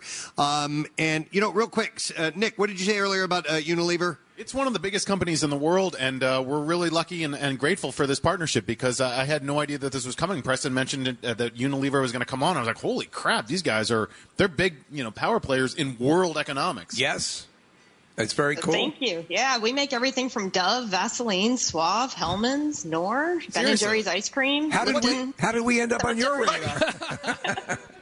All that stuff Well, I can give you the background. Yeah, no, I use Dove soap, Kathy. I, I, you use Dove bar soap. I sure do. I use the Dove. Um, we uh, it's the liquid soap, and because I have so many people in my family, we use. It, it- um, I don't even know what you call it, but you have to push it.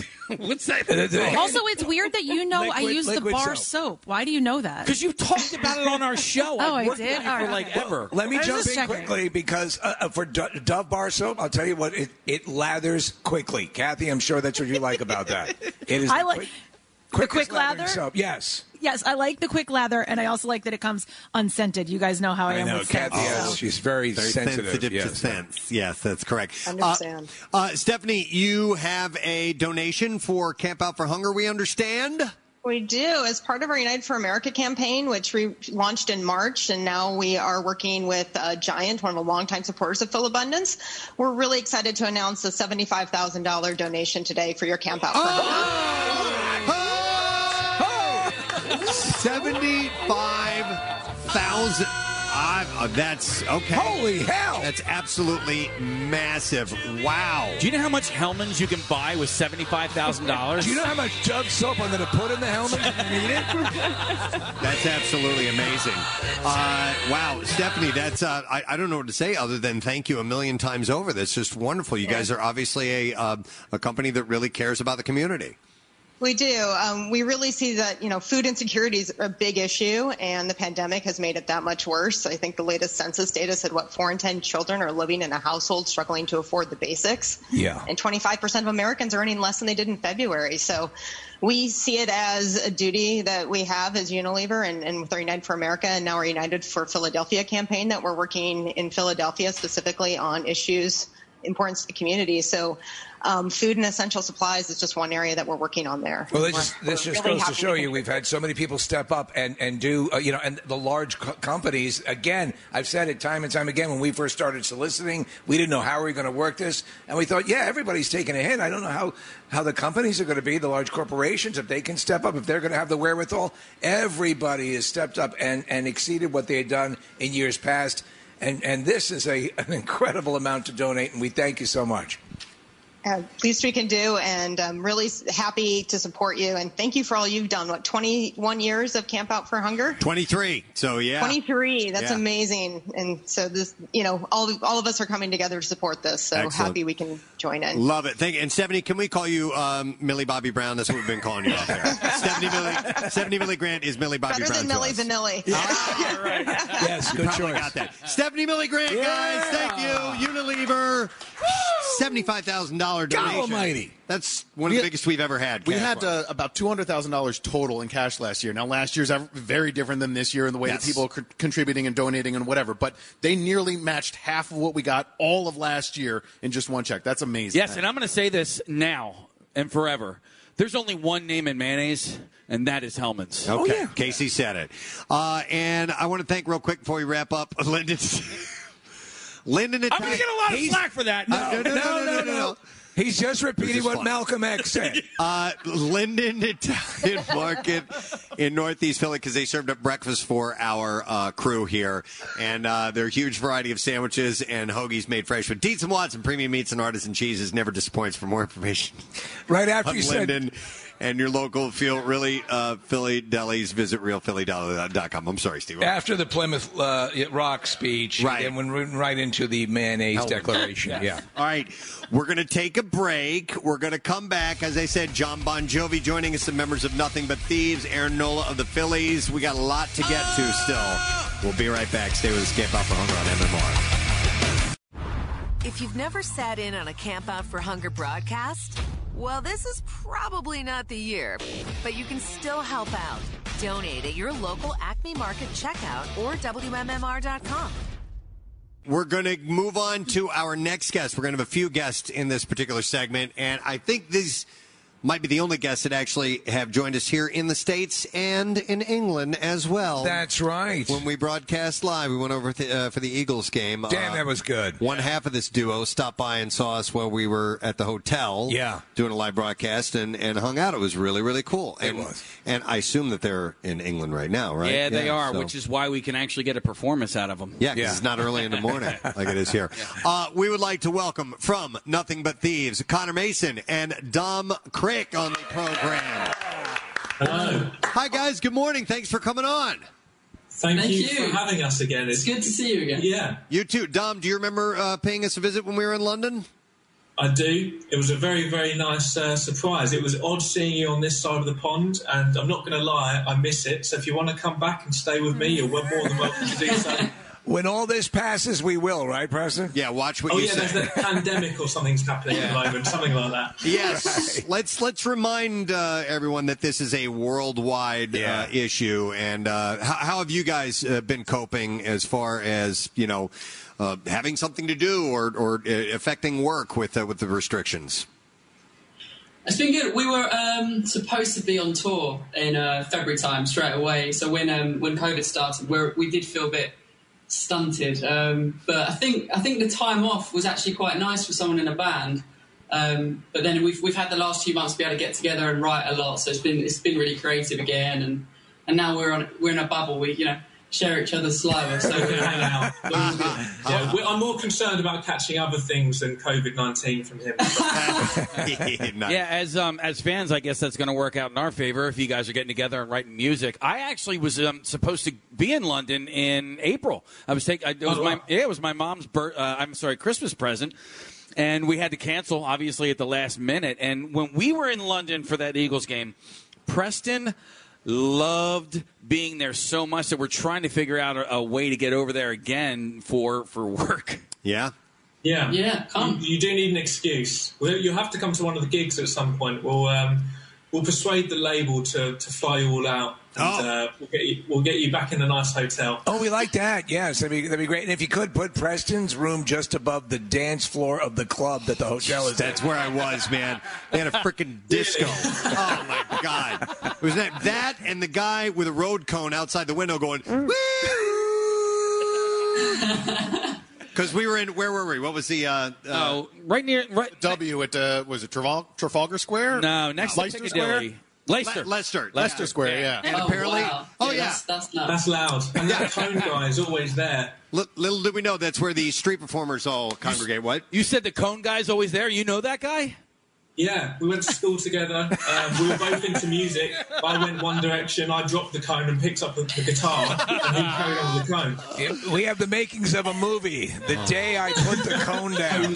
Yeah. Uh, your third album is called uh, Moral Panic. Uh, that is out now, and uh, you know, like you were saying, Connor, that's what you guys would have been touring and promoting uh, at this point. Uh, is listen, everybody's dealing with this particular situation, but is it is it particularly frustrating when you have newer material that you really want to get in, you know, to fresh ears and, and see what the live reaction is to it? Yeah, massively. I think the second record, when we um, released our first single, we had a gig, I think, literally the following week um, after releasing the first single. So you had such a good gauge on what people were enjoying um, and if they enjoyed the song. So it's been it's been odd for us to release all this material and, and not have any idea if anyone even likes it live. And you have to kind of gauge it with statistics and digitally, like you know all that sort of stuff. So it's not as fun, but it's gone down well. Yeah. So we kind of know that when we are able to play it live again, it, it should be should be okay at least. Okay, and you guys have agreed to uh, to perform a song for us uh, this morning. Yeah, yeah. We're gonna do um, we're gonna do our most recent single called uh, "Impossible," and um, we this is our first live radio performance via the internet. So we're excited, nervous, and if it goes wrong, we can blame the slow internet speed that I've decided to go for. Well, we will back you up on that. And nothing to be nervous about, but uh, but Jon Bon Jovi's actually on the Zoom and he's listening as well. So We're going to talk to him right after we talk to you guys. So Jon's going to be listening in. That's awesome. That's great. Oh Nice. my god. nice, Casey. All right. So, uh, if you will, we're we're ready for the uh, the performance. Sweet. Sure. Okay. So, We're going to we're going to take four seconds to check our levels. Certainly. So, yeah, I, we apologize, but uh, in in order to to uh, juggle all these uh, Zoom interviews, we got to kind of wait till we get on and see how it Hey, works. man, well, what kind of shape would we have been in without Zoom for all of this? It, it worked out well. All right. Uh, whenever you guys are set.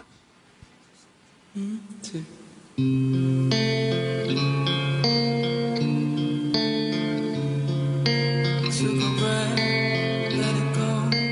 Felt the moment settle so. I couldn't wait to tell you. I'm standing here with this awkward smile. And that's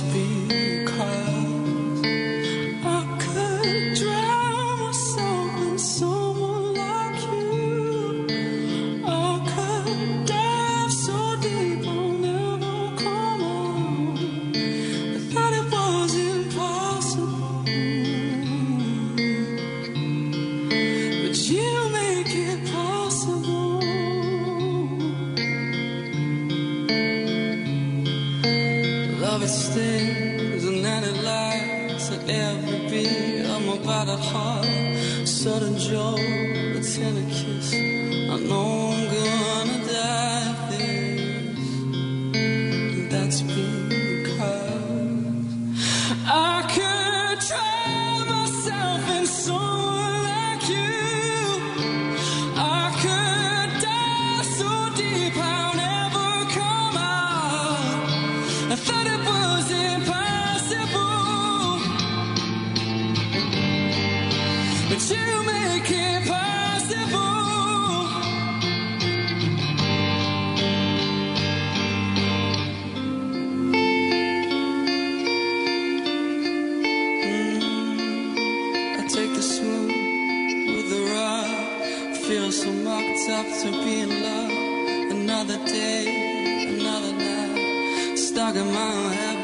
pull me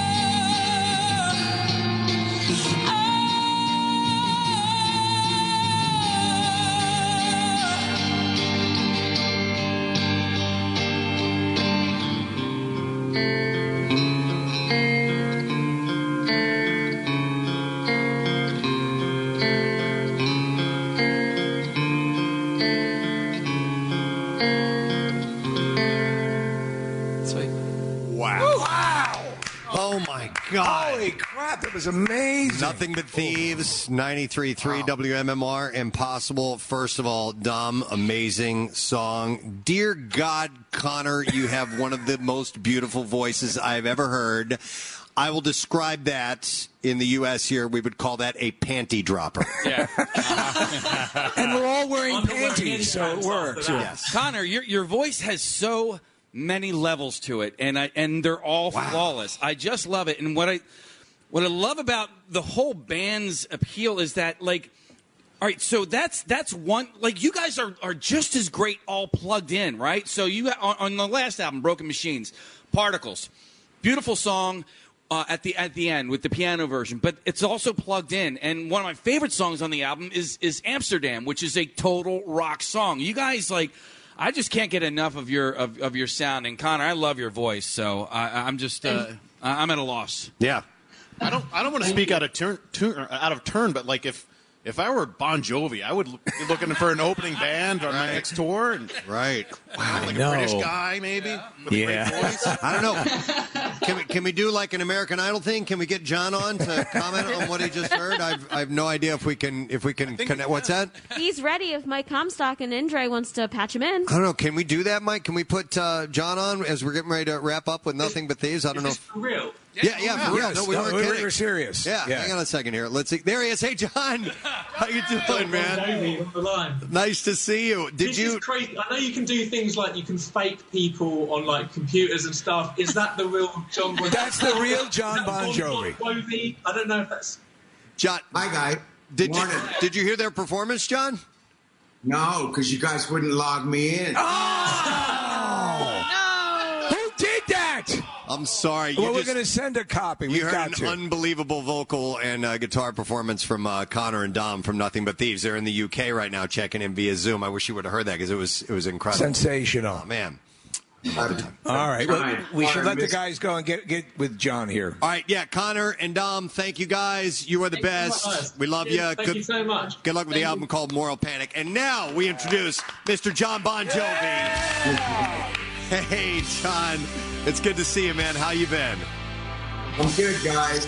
I'm great. Great to see you both. Excellent. Well, listen, we uh, we know how how much this city, Philadelphia, means to you, and and your philanthropic efforts here, and you continue to do. Uh, kind of what we're doing, and that is making sure that, that bellies stay full. Uh, and obviously, you have the um, the Soul Foundation, the JBL, uh, uh, the JBJ uh, Soul Kitchen. Uh, so it ties in directly uh, with what we're doing, and, and your work with Sister Mary over the years, and so on. And and um, you know things are worse than they've ever been right now. So this this work is more important than ever. I'm sure you can speak to that. I certainly can. Um, you know, we've had the foundation, which was born out of Philadelphia 15 years ago, and uh, since 2008, we have opened three JBJ Soul Kitchens in New Jersey. But we saw the spike, which was evident and obvious because of the pandemic.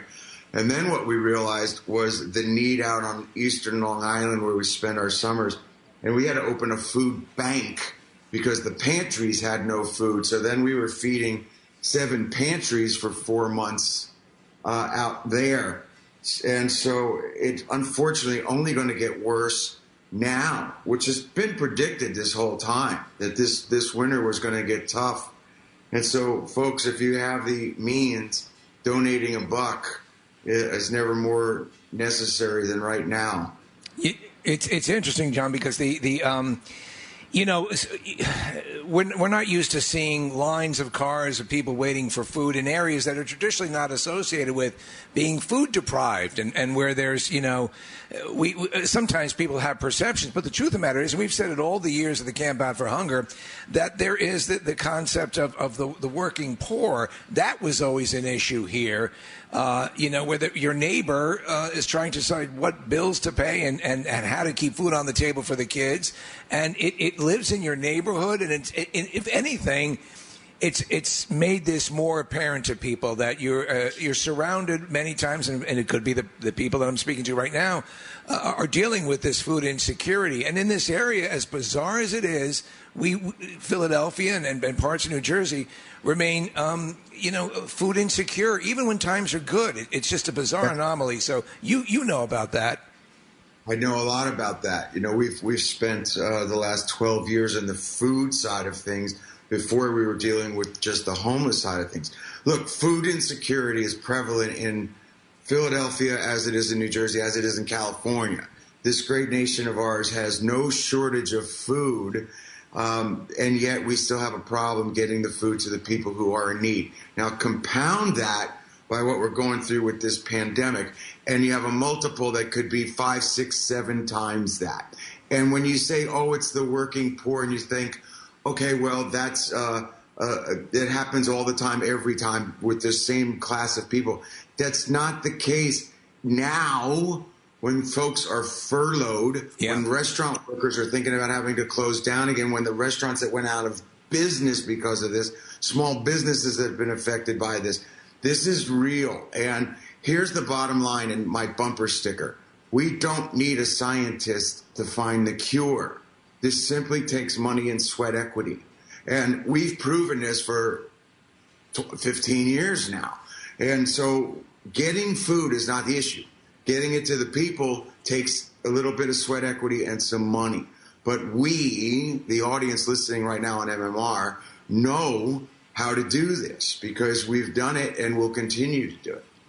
Yeah, and it's it's it's honestly for all the stuff that we started and we had eight different versions, eight different iterations of how we're going to execute this, it was important to do it at least in a way that would be familiar to people to give them some sense of normalcy but every corporation, every the, the, the way people are rising to the challenge with even other charities, the blood drive that we do, the way people have been stepping up, there is uh, as as hackneyed an axiom as it is, there is a never say die attitude, you know, in this area, and people are rising to the challenge, and and we we uh, you do it so eloquently to call upon all the Bon Jovi fans, just fans of decency in, in general, to come on out and support the event. Absolutely. And I thank each and every one of them for taking the time and giving what they can. Hey, uh, Jon, uh, on to um, uh, the music side of things. You know, your, your tour was canceled uh, uh, this year, obviously. Uh, that's a disappointment for yourself. You had new music out, some really um, in depth stuff that you had written, some very poignant music. And are, are you entertaining the idea of getting something going next year, or is everything just on hold until something specific has come out that says, okay, it's time to get back on the road? You know, honestly, I think I'm one of the few, if only, that said, here, everyone needed a 100% refund on all of those tickets. I didn't hold the dates or have Live Nation keep the money in escrow. It was too important to me because I was aware that people needed to pay the credit card bills and the rent. So if in 21, in late 21, touring starts, from my vantage point, there's going to be sports teams in the arenas and the stadiums. So I'm going to wait for all of that to settle, for that dust to settle. I can't imagine us going out before 22 at the earliest. Okay. Wow. Well, I have uh, two questions for you, Jon. Uh, the first is uh, not very serious. The second one is um, Do you have any regrets about naming the album 2020? and uh, uh, did you, uh, I I know you love working with, with Jennifer Nettles, the, the single Do What You Can. You, you worked with her again. Uh, and can you talk a little bit about what that experience has been like for you? Well, I wrote a very topical record, and, and 2020 initially was meant to, to signify both clear vision and you know our our band going forward, and also I thought of it it'd be a cute T-shirt in an election year. But with what was going on around us, everything that was going on around us, I started writing a more serious record and a very topical record, not political but topical. So I'm very proud that I still call the album 2020, Okay. and this is a moment in time. So because these songs were all so topical, and there's no "You Give Love a Bad Name," you know, cute, fun rock and roll stuff on the record. Um, I wanted to get that message out to as many people as possible, and we had had success in the country market, and so I reached back to an old friend, and I thought if we did it as a duet, the same lyric would respond, you know, to, to the ears of the country listener. And was, so we gave it a shot at country radio just to get that kind of, you know, we're all in this together message out there. It's wild when you get, uh, you know, it's funny because a lot of times the lines between genres blur anyway. But it's wild when, um, you know, was it surprising to you to, when you start to get uh, ears listening from other um, points of view, whether it be country or anything that that that uh, uh, ties you into an audience that you had not reached before? Is it is it still with all the years you've been in music, kind of like, whoa, that's kind of cool? Or the opposite. there was part of that audience that didn't want to know nothing about a song about coming together over what was this COVID crisis. Yeah, really? In that marketplace, there were definitely a political divide, and the song was not political. Yeah. And I'm being bluntly honest, but I walked into a brick wall with folks that said, I don't want a song on my radio station that talks about that. Huh. So, you know, so again, I wrote a topical record, not a political record. It's funny. We were talking to Rob McElhenney last night from It's Always Sunny in Philadelphia, and he was saying, uh, you know, we just live in such hyperbolic times, and people are going to hear what they what they think they hear. And he says he will go. He'll have conservative friends that'll say, "Wow, your show really sticks it to liberals," and then he go with his liberal friends will say, "Wow, your show really sticks it." and and people, you know, it's like it's like looking at one of those, you know, it's a dot, modern art, and you what do you see in that? And everyone pulls what they see out of it. You can't stop it. No, that's okay. I mean, that's what art is, right? Uh, but you know, Rob is now a, a sports owner, is he not? Yes. Yeah, we had a lengthy. so you have that in common with him. Yeah. In fact, he was asking about you um, when we were It talking to him. reminded me. It reminded me of a throwback to my days with the soul. Yeah. Uh, He's got the helmet right there. Yeah. I love it, man. Hey, all these things are still in my house. Yeah. I wanted to ask about a, uh, a senior son uh, from New Jersey uh, who also writes very topical music. Bruce Springsteen uh, had an album out with the E Street Band this year. Your impressions on that music? I loved it. Uh, you know, the beautiful thing about uh, having a neighbor like that is we played each other each other's records during the development stage, and so he started coming over here a year ago to hear the early phase of this record, and I was over at his house too, doing the same thing. So I, I was uh, acutely aware of the kind of record he was making, and he was of mine. So it was cool. With just a couple of weeks ago, in truth, we were driving around, just the two of us in a car. And someone had said to me, "Could you imagine if you like got an accident or got pulled over?" Oh or something?" Just the two of us driving around in my, not even my car, in my son's car, just looking like you know two dopes driving down the highway together. Just I mean, that would that would be an amazing thing there. when Bruce comes over and you and you you run out of things to talk about, do you go hang drywall together, or what happens? yeah, yeah. I don't think either. You, you, you, I know folks can't see that on the radio. That's an injury from trying to be a laborer. There are certain things in life- He's got the black fingernail. yeah, that is blood under that fingernail from working in the food bank. There are certain things that this singer is not supposed to do. oh, that's funny. Uh, Jon, real quick to, to circle back and, and the reason that we're here for uh, Philabundance to uh, to raise money and and uh, non perishable food items uh, with JBJ uh, Soul Kitchen. For those who aren't familiar, and uh, you know, you'd mentioned the the locations in in Red Bank and Toms River. Um, what what exactly is the JBJ Soul Kitchen? You don't know. People who don't know. Our community restaurants, and the third one is at Rutgers University in Newark. Our community restaurants don't have prices on the menu, but if you want to affect change directly and immediately, you come into the restaurant, you either volunteer for your meal, and uh, and so we take care of you, or if you can afford to, you leave a suggested donation, and you leave say twenty dollars. It covers your meal, a three course meal served to you by waiters, beautiful china, blah blah blah, and then you're taking care of someone who cannot afford to pay anything, which keeps our overhead in check. And then of course, myself and the foundation pay for everything at all the restaurants for all these years. It's excellent. It's a great service, and uh, it's been going on for. Uh, did you say 15 years now? The foundation's 15 years old because of all the housing, as you guys know, we've built, but also uh, the restaurants are 12 years old now. Wow. It's awesome. It's, just fantastic. Uh, well, Jon, we, we appreciate you uh, spending some time with us uh, this morning. Pierre sends his best. He'll be in here a little bit later on, but uh, uh, it Love was. you guys. We, we, we love you too. The city loves you. So um, thanks for your time and keep doing what you're doing, man. We appreciate it. All the best. Thank you, everybody listening. Have a happy, safe ho- holiday. Thank you, Jon Bon Jovi. So cool.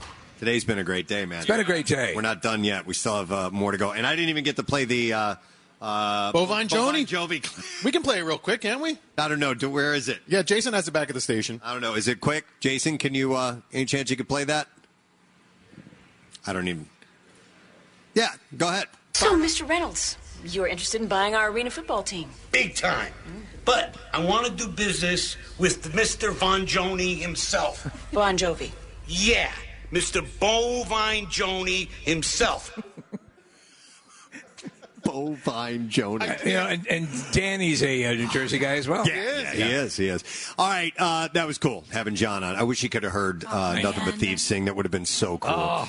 All right, well, listen, we got another cool thing, and we are going to welcome another guest who is going to uh, give us a donation, a much needed donation. So she is the senior manager of community affairs for One QVC. So, quick little note here. My wife and I have taken the QVC dive.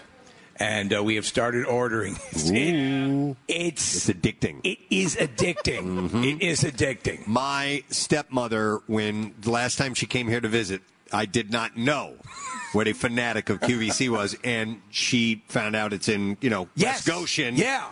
So we went and took a tour of the facility. Oh, you did? She was giddy beyond belief. You can try to resist, but especially around the holidays, forget it. Just Yep. just go for it. Uh, please welcome Kate Sheehan to the show. Good Hello. morning. Morning, Kate. How you doing? I'm great. I'm following Bon Jovi. I mean, this is, you know, morning is off to a great start already. Hey, technically, he opened for you. How Yes. about that? I, I, yes, yes, I, yes. He opened for me. So, you know, here we are. I hope I can uh, live up to uh, that opening. We have every confidence you will. And, and, and, and just quickly, again, uh, I, I really commend the operation and the ease with which um, you can order things. And uh, listen, Mm-hmm. li- like for, for certain things, to see a demonstration and to see. I I know people are resistant, and it kind of becomes to some people. It's like, oh, 'cause it's QVC.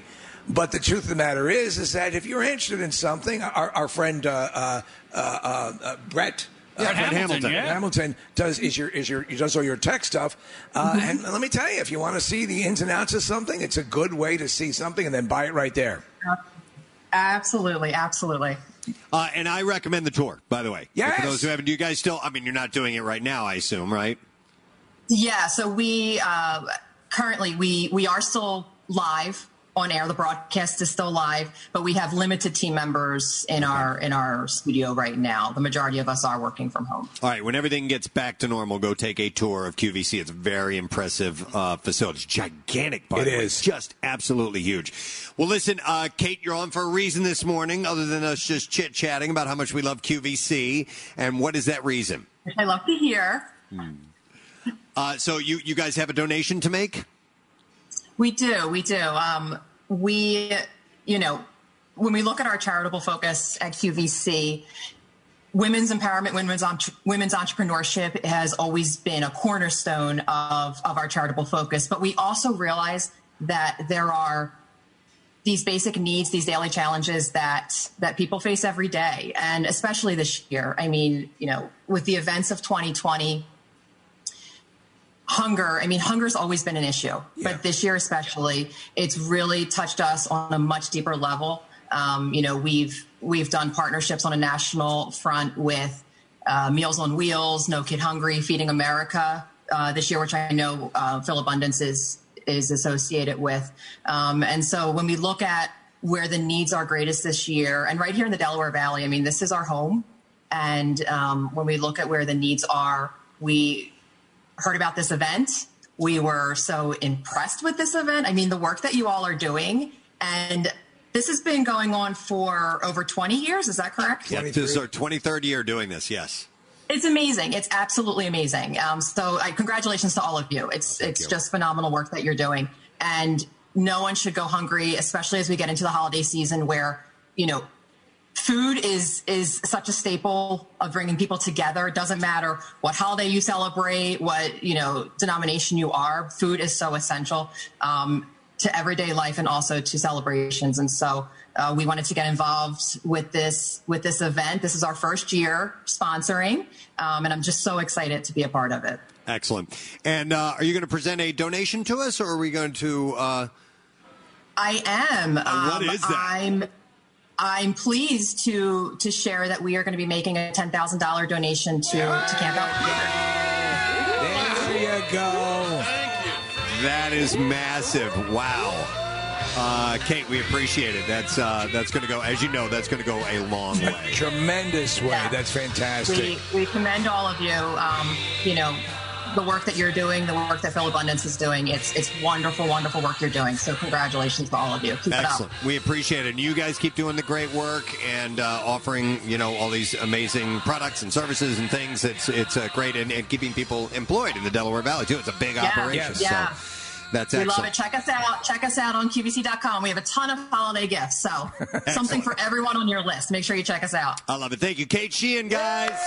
From Bye, guys. QVC, a ten thousand dollar donation. We're rocking it, man. You know, we don't we, we don't really have a beat on everything going on, but listen, some very generous examples being displayed today. Yep. Uh, I want to take this moment real quick and uh, thank uh, one of our sponsors, uh, Pepsi, the official soft drink of the Preston Steve Camp Out for Hunger, uh, teaming up with us to uh, fight hunger in the Delaware Valley this holiday season by supporting and donating to the Camp Out, benefiting Phil Abundance, Preston Steve's Camp Out for Hunger, fueled by Pepsi. I also want to mention uh, that we, for our volunteers, uh, lunch today provided by Harvest Seasonal Grill, love those guys, and Wine Bar. Uh, you can just do it. And you can find your harvest at harvestseasonalgrill.com, by the way. Okay, what is next? What are we doing? We have somebody on the phone that I'm fairly certain I can hit his slider. I can. no, I can. I can. Does- I don't even have Stop to know it. what's coming. I Just stop No, it. I can. Casey. I can hit his slider, no problem. With my it- that slider is a small hamburger, perhaps. That's what I meant. what did you think I meant? I didn't even think about that. we should have him actually come and throw Yeah. a tiny hamburger Yes. for Casey to hit sometime, and he will officially say that he's hit Aaron Nola's slider. There you go. There we go. That's I- I just- brilliant. there we go. It worked. I didn't even think of that. Please welcome from your Phillies, Mr. Aaron Nola to the show. Hey, Aaron. Good morning. Hey, good morning, guys. Thanks. I think everybody could hit my hamburger right now. I I think we have to make this happen someday, Aaron. if we get down there spring training, an underhanded hamburger toss to Casey. I hit his Oh. slider. That would be fantastic. Oh my goodness! He better not. If I do that, he better not miss it then.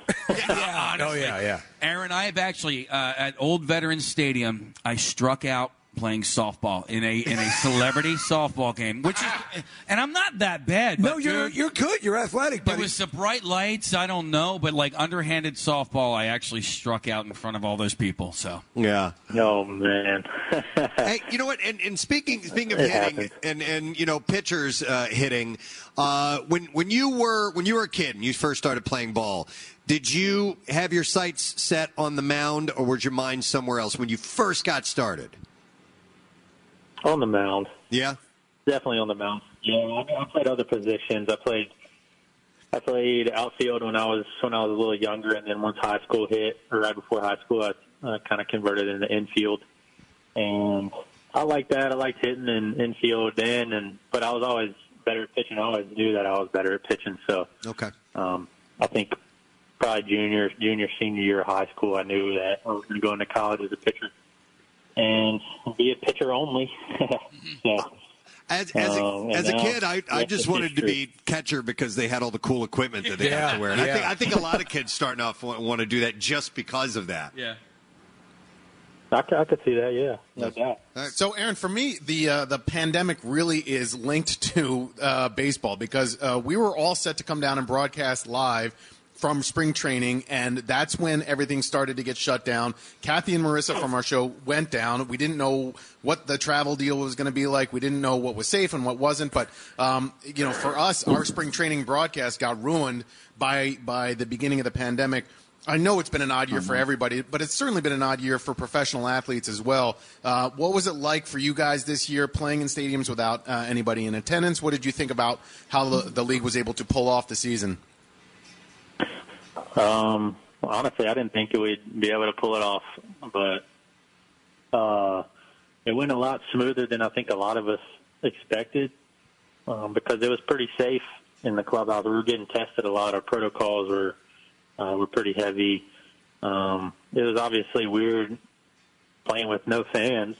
Uh, once they put the cardboard boxes up and the stadium noise, the crowd music got a little better, I guess, but um, it still it still was a little quiet in the games, and it's obviously not the same without fans. The fans uh, kind of bring up our game, and you feed off you feed off the noise, you feed off their um, their excitement and and stuff like that, and then obviously going into other stadiums or the booze and stuff. So um, obviously we're ready we're ready for them to come back. We want them in the in the stands uh, this coming year uh, because it's that's baseball. You know, it's sports. It's sports to have have fans in the stands. Yeah, we're um, we're all just sort of waiting for it to come back, and and I think uh, when we do get back to normal, and I'll, I'll say normal when we get back to normal, like there are going to be, I think, sold out stadiums uh, all across the board in, in all sports because people just want to kind of get out there. Aaron, um, when when there are full stadiums, w- w- what is the the stadium that you uh, hate playing in the most? hate playing in the most when they're, they're full. Yeah, I mean, yeah, when they're full. Like, I mean, like, um, I'm talking about not just like, well, how about just the fans? We'll we'll go fan wise. What what do you think besides Philadelphia is, is the toughest fan base? Uh, gosh, I don't know. I mean, the New Yorkers are pretty bad. It's kind of a I know default, when they right? come, Yeah. they come into Philly, they come into Philly and cause a lot of havoc. I uh, know that. Apply that statement The to baseball. You can really apply it to pretty much anything in life. New Yorkers are pretty bad, Aaron. Yeah, is it is it as is it as satisfying to get a crowd to roar to getting a an opposing crowd to shut up? Say that again. Is it is it as satisfying? Let's say you're at home, you get the crowd to to cheer, but when you're away, is it just as satisfying to get the crowd over there to shut up? Oh, it's, it's pretty nice. Yeah, it's pretty nice. That's no, got but I think I think any I think any stadium we play in, and it's really it's packed house and loud. I think it's awesome. Okay. I mean, no matter if the fans are good or bad. I mean, I think it's it's fun. So it makes it fun. I mean, you you want the noise, you want you want the pressure. Yeah, I, I wouldn't. s- To Casey's point, whenever we've been out to any stadium or been down on the field, It is distracting as hell. There's so much in motion. I don't know how you guys maintain any level of focus, but I guess that's why you get paid to do what you do because it, it's it, unless you've been down there, it's just amazing. Yeah, yeah, yeah. Definitely better. Definitely better loud than not. Okay. Like this, this, this past year. What do you? I'm sorry. What do you? What do you do to to dial in? Is it is it just something that's always come to you, or or do you have like a routine that gets you so dialed in uh, when it, uh, game time comes up?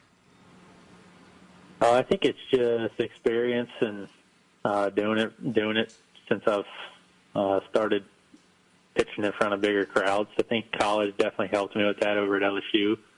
We drew about 10,000, 12,000 almost every every time we played at home, and then going to some SEC stadiums, they had a lot of fans too over in like Arkansas and uh, Mississippi State and uh, like Texas A&M. They always packed their house. So I think just pitching against uh, pitching against those guys in those environments uh, helped me uh, get into the major leagues and kind of dialing dialing in. Obviously, it takes it takes practice and takes being humble and um, practice. I mean, being prepared definitely helps. And close your eyes. That helps too. Close your eyes. Uh, Close your eyes when you throw it down the middle for sure. Yeah. Aaron, with uh, with the restrictions, travel restrictions, and, and things like that, is there anything that, that you've been doing to, um, you know, fill your time that maybe you wouldn't do in a, in a, in a normal year? Well, I've been traveling a little more. I I just actually just got back from Yosemite National Park. Wow. Over in California, so that was that was a pretty memorable trip. First time there? First time there, yeah. Yeah, it's amazing. It's amazing. Absolutely amazing. When you do that, So, do you yeah. go out and have a game of catch with the wildlife or throw rocks? throw rocks back and forth. Uh, you know, it, it- listen, the parks have been on fire, not literally, and some literally, but uh, uh, but with people going out. My wife went out uh, to Yellowstone, and again, that's there's a, there's a zen element that I think everyone needs at this point just to clear your mind. So probably a good choice to get out to Yellowstone. Yeah, that's, that's my next place I would definitely want to go to. Yeah. Nice. All right. Well, listen, Aaron, we appreciate the time uh, this morning as uh, as we're doing what we can to uh, uh, raise uh, funds and, and non-perishable food items for uh, Philabundance, and uh, you know what what you guys do give us a little relief, a little distraction is is a wonderful thing. So we're happy you're here in in Philly, and hopefully we'll see you in in a season very very soon. Yes. Yeah, I hope so. Y'all stay safe over there, guys. All right, thanks, man. We appreciate it. Aaron Nola, guys. Yeah! Number 27 on your Phils. Uh, we have to take another break, and we are going to come back and uh, I don't even know what we're going to do. I'm going to. We haven't even done the bizarre file. yet. No. No. Um, Casey and I will talk off air. We'll figure out what we're going to do next. We'll be back in just a moment. Camp Out for Hunger Day number four. Stay with us. Like the Preston and Steve Show podcast? Check out MMR's other audio on demand at WMMR.com or on the MMR mobile app. Steven Singer makes buying an engagement ring so easy. He'll hold your hand to find the perfect ring so you can hold her hand forever. Back with more of the Preston and Steve Show podcast. Thursday at Camp Out for Hunger, and one more to go after this. We got a few more things before we wrap for the day. Partly cloudy skies, weather-wise 50, uh, so warmer. It's uh, you can already feel it outside. It started off really, really chilly this morning, but it's going to get better. And tomorrow, to end the Camp Out for Hunger, sunshine and 61 degrees. Nice. Yeah, it's going to be excellent. And then uh, Saturday we'll get up to 63, so more warmer temperatures, and then uh, Sunday back down, and maybe some rain on Monday. So Michael, Michael loves it. I don't know if I have enough energy to even do another hoe. That sounded like I was going to have Yeah. sex with a slutty woman. I don't You have. sound- you oh, sound oh, I've like been banging all night. I don't have the energy left to, to do a- another hoe. That's what you call it. First world pimp problems. Yeah. So many hoes, so little time. A little time. I don't know. I don't know if I can get to another hoe. I'm really tired, man. It just it just hit me. Uh, we are okay. So here's what we're doing. What are we doing? Casey brought. We're doing everything here. Everything must go. Which means this is our final segment. We will do the letter of the day for the word of the week at the end of this. But since we had so many interviews back to back today, Um, we need to do the bizarre file. We need to do lesson question, trash, and music news all in this segment, along with the wrap up and welcoming Pierre on. And then Aaron Nola part two. Yep, it's you've been it, by popular demand. uh, no, let's do the bizarre file. Let's start with that. Here we go. WMMR presents Preston and Steve's Bizarre, File. Brought to you this morning by Cinch Propane Home Delivery Service. They bring propane right to your doorstep. You can visit cinch.com to place your order. An Idaho line worker who came to central Oklahoma to help restore power can now use a little help himself after his beloved pet raccoon went missing in Norman, Oklahoma. Derek! George Simmons. Once upon a time, rescued a tiny raccoon that he named Coonsy. Coonsy. Uh, George has a habit of taking in critters in need, squirrels, birds, and even a beaver one time, getting them uh, better and then getting them back into the wild. But Coonsy, however, didn't want to leave George. She became his favorite raccoon. Or one of his two pet raccoons. Actually, his other pet raccoon is named Lucy Lou. Uh, George's girl Coonsy has since grown into a 50 pound furball. She loves veggies, potato chips, and Arizona sweet iced tea. But Coonsy is now missing. Uh, George came to the area to help restore power following the devastating ice storm that leveled trees and knocked out power, and the power ultimately reappeared thanks to and his fellow line workers. But Coonsy has disappeared, and local residents are stepping up and they're trying to help uh, him and Lucy Lou search for Coonsy in the Norman, Norman area. Any identifying features? No, not a one. For Coonsy? I, I have no idea. Uh, how about so this one? A parking spot brawl ended quickly had morphed into a violent road rage, and it ended with a car crashing into a bakery celebrating its grand opening, and it was all caught on video. This has 2020 written all over it. Uh, the insane incident went down Monday in Queens, where a group of men were throwing hands in the middle of the street over a parking spot. The video picks up when one man struck, uh, stuck in a headlock, while another man was wielding a bat, swinging it like crazy. Jesus. You see the bat wielding gent land several key shots before everyone appears to walk away, and that's when all hell broke loose with the dude taking a whack at the Audi's front bumper, and that's when the man behind the wheel floors it and mowed down the man with the bat violently hurling him onto the sidewalk before crashing into Rainbow Bakery, which had just opened Oh, for business. God. And it went into it. I mean, it went. The car went inside of it. Paramedics on the scene had to do mouth to mouth on cannolis, Preston. Cops say three women and a man, including a bakery employee, were hospitalized with non-life-threatening injuries. Uh, Ji Zhu, the man behind the wheel, was arrested uh, for assault and reckless endangerment. Jonathan Zhang, the passenger in the Audi, was also arrested for assault. And the bakery owner said that he was sad. You know who's also in the car with Jizu? What? Cooney. Cooney was in the car. Coonsy. Yeah. Uh, let's see, and then we will do one more story and wrap this up. Let's go with this. Persistence has paid off for a couple in North Carolina. The husband and wife who had been playing the same set of lottery numbers for 26 years won more than $366,000 this week. Terry Cogshaw claimed the prize Thursday at the headquarters of the North Carolina Education Lottery in Raleigh. He said the uh, num- the lucky numbers had gotten him and his wife close to winning a few times, but they never thought that they would take home the Cash 5 jackpot. He said, I was in the lazy boy and she was standing there watching and she started screaming. She goes, I won, I won. And I go, what? The odds of winning were one in 962,000.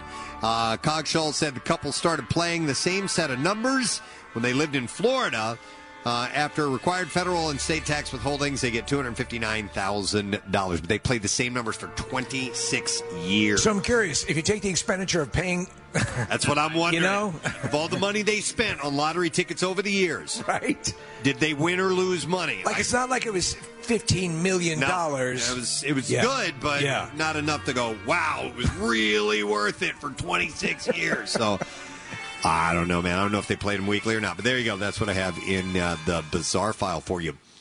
Uh, want to thank real quick uh, Xfinity. They're our hourly sponsor, and Xfinity's X1 keeps all your entertainment options centered. Access uh, live TV, Netflix, and now Hulu and Peacock and experience entertainment Zen. Now that's simple, easy, and awesome. Go online or call 1 800 Xfinity today. Restrictions apply. Netflix, Hulu, and Peacock memberships required, and also sponsored by Comcast Business Bounce Forward. We now do the lesson question. Uh, let's go with. Uh, all right. Yesterday we did one late in the show. Yes. I'm going to do one from early in the show. This is from like 6:15 this morning. What's the German word for bell? 215-263 WMMR. Let's see if you know that. What's the German word for bell? You had to have been listening, okay? Because I don't know if you'd get it right or not. 215-263 WMMR. Let's see if you know the answer. We're going to do the trash while you are calling in. The trash business is a gold mine. 93.3 WMMR with Preston and Steve's Hollywood Trash. All right, brought to you by Game Day and Holiday Gatherings. No, it's not. It's brought to you by Primo Hoagies. Now, game day and holiday gatherings might be more intimate this year, uh, but just because you can't host a Primo celebration doesn't mean you can't have a Primo Hoagie. Locations at PrimoHoagies.com. It's not just a hoagie, it's a Primo. What's going on, Steve? Well, people are freaking out over Khloe Kardashian's People's Choice Awards acceptance video showing her with a dramatically different pointed chin. Khloe has since explained, saying it has always been a dream of hers to open a can of soup with her face.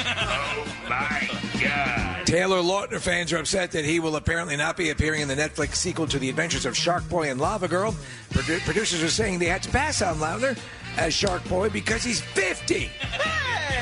And finally, Kylie Jenner yesterday posted a picture of her uh, standing in front of a brand new $3 million Bugatti. Kylie admits she didn't know what a Bugatti was until recently, and she still doesn't know. and that's your Hollywood All right. We'll see if somebody knows the answer to this. What is the German word for bell? 215 263 WMMR. And I will go to Josh and see if he knows the answer. Josh, good morning. Good morning. How are you? Good, Josh. What's the German word for bell? Glock. Glock is correct. Yes, hang on. There's Steve Glock. My bell, my Glock. And we're going to set him up with a $50 Dunkin' gift card. Get cheers in a Dunkin' with festive drinks like the signature peppermint mocha latte and the signature gingerbread latte. Uh, download the Dunkin' app and order ahead for contactless experience this holiday season. And the Preston and Steve Show runs on Dunkin'. Let's do music news. Now, Preston and Steve's Music News on 93.3 WMMR. Brought to you by the American Red Cross. Be the lifeline patients need this winter. The Red Cross urges eligible blood and platelet donors of all types to give now and help save lives. Visit redcrossblood.org or call 1 800 Red Cross to make an appointment. Uh, Guns N' Roses have just rolled out an eight city tour of Down Under set for November of 2021. We spoke to Jon Bon Jovi. He said, I'm not making any plans until it's all cleared up. Cleared. But some bands are releasing dates, and these guys are one of the first ones that I've heard of doing it. So uh, they the Australian New Zealand dates follow the band's already booked European leg for the spring and North American stadium run next summer.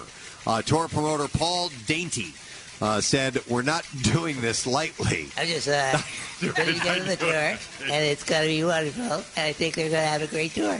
That's Paul Dainty. Uh, said there was a lot of consideration before we pulled the trigger. I've oh, been- we thought about it. I've been- we thought long and hard. I've been doing this a long time. Uh, we wouldn't be proceeding if it weren't 100%. If uh, if we weren't 100% confident. Exactly. Uh, there's a lot of good news Ow, around you're squeezing my hand. with the vaccine and the like, and we wanted to be optimistic and uh, on the front foot. Uh, fans, I haven't read this since five o'clock this morning. uh, fans are still eagerly awaiting the first new music from Axl Slash and Duff since 1993. So I was hearing yesterday that Ticketmaster is has either developed or is developing a way for uh, fans to, if they're going to go to a concert, Like a medical check?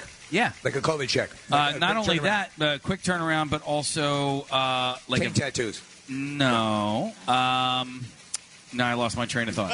They're, they're going to be. They have a quick. no, if you've if you've if you've had a vaccine, Yes, right? yeah. Because the vaccines are, are being announced and, and potentially released. So if you have been vaccinated, you can upload that to Ticketmaster.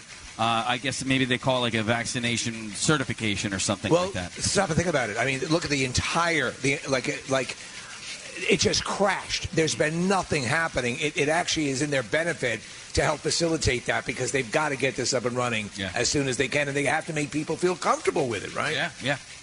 Uh, Metallica, Korn, and Corey Taylor are set to perform at Alice in Chains Museum of Pop Culture's 2020 Founders Award in Seattle. I didn't know there was one of those. Uh, yeah, and other performers include there's a lot of people: uh, Billy Corgan, Duff McKagan, Mastodon, Dave Navarro, Taylor Hawkins, members of Soundgarden, Chris Cornell's daughter Lily. Anna Nancy Wilson of Heart, and more. Additionally, Eddie Vedder, Sammy Hagar, Tom Morello, and other artists will make special appearances. Uh, each performer will be covering select songs from the Alice in Chains catalog. Uh, the event will take place on Tuesday, December 1st. That is 6 p.m. Pacific time on the Mopop Facebook page, Amazon Music Twitch channel, and Amazon Music app as well. One last story. Dance Monkey by Tones and I is the most Shazammed song of all time. Dance Monkey. Yeah. Dance! Since its release in May of 2019, the viral hit has been Shazammed over 36.6 million times. I have to uh, uh, admit, I'm I'm not familiar with Dance Monkey. No, I don't know Yeah, it either. Well, I think the only reason, well, the only reason I Shazam anything is when I don't know a song. Yeah. Yeah. Well, that's So, it. Yeah. Yes, that's it, right? But it means you're interested enough to find out what it was. and usually it's like when I hear it on a TV show or a movie. I'm Yeah. like, what is that song? Well, you know the new, I believe the new version of Shazam, Nick, allows you to actually just hum. Really? I've know- tried it. I've No. tried it. It Does doesn't it, work. It doesn't work. Okay. I Oh, wait a minute. there might be a reason, Kathy. Yeah. yeah, it goes like this. I mean, wait. In all seriousness, like, do you think that that could be it? Yeah. Yeah. like that I'm yeah, not yeah. on, So I'm not in deaf? tune, so they can't get it. I think that you have the inability to sing a proper melody. So Kathy, hum a song for us and see if we can guess what it is. Ooh, that's a good idea. Um, You gotta- Oh no, you- you're. Go ahead. Put me on the spot. I can't. All right, well, Um, just, just know that Kathy sings like sloth. Do a Bon Jovi song. Look, look up. No, no, no, no. Because we we don't want to know. Look up, look up at some song titles. Let me let me finish this, and by the end of it, I want you to hum a, a song title. Just uh, you got your computer there in front of you. Find Maybe we can vindicate Shazam with this, Preston. In a statement to Variety, Tones and I said, "Oh, Tones and I was the uh, the the." The musician or the group, I don't know if it's a person or whatever. Uh, they said Shazam has been a, a huge monkey. platform for me, so it's a person. Okay. Uh, in terms of reaching people, I didn't have a following when I released Dance Monkey, uh, but it gave me the opportunity to reach more people and elevate my fan base, which has all let. Uh, which has all led to cre- it's supposed to be led led to creating a career for myself. Okay, you got something? Uh, yeah. Hold on. right. But do you want? I have Shazam on. Do you want me to hit it when she sings, or Nah, no? let's no? just Okay. let's just guess. Hold on. I just want to pull up the actual lyrics. so I- Okay. Hey, better not be Dance Monkey. Yeah, Okay. dance monkey. That's monkey, monkey, dance monkey. All right, ready? Monkey, monkey. Okay. Oh my. Oh yeah, God. that's easy. You Uh, guys- And so you, you're telling me Shazam has trouble with that? All right, hold on, let me try. Let me this. try. Okay. You guys are putting me on the spot. This is hard. It's difficult for me. Okay. snort. Snorted. Snort, Dorton. This isn't going to work. All right. I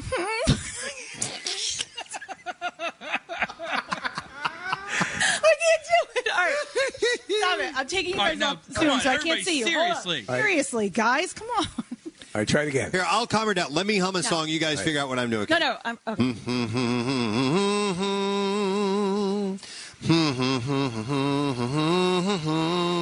Yesterday by the Beatles. Right group. Blackbird. Thank you. Steve got it. Okay. Now I want. I want rock and roll. Yeah.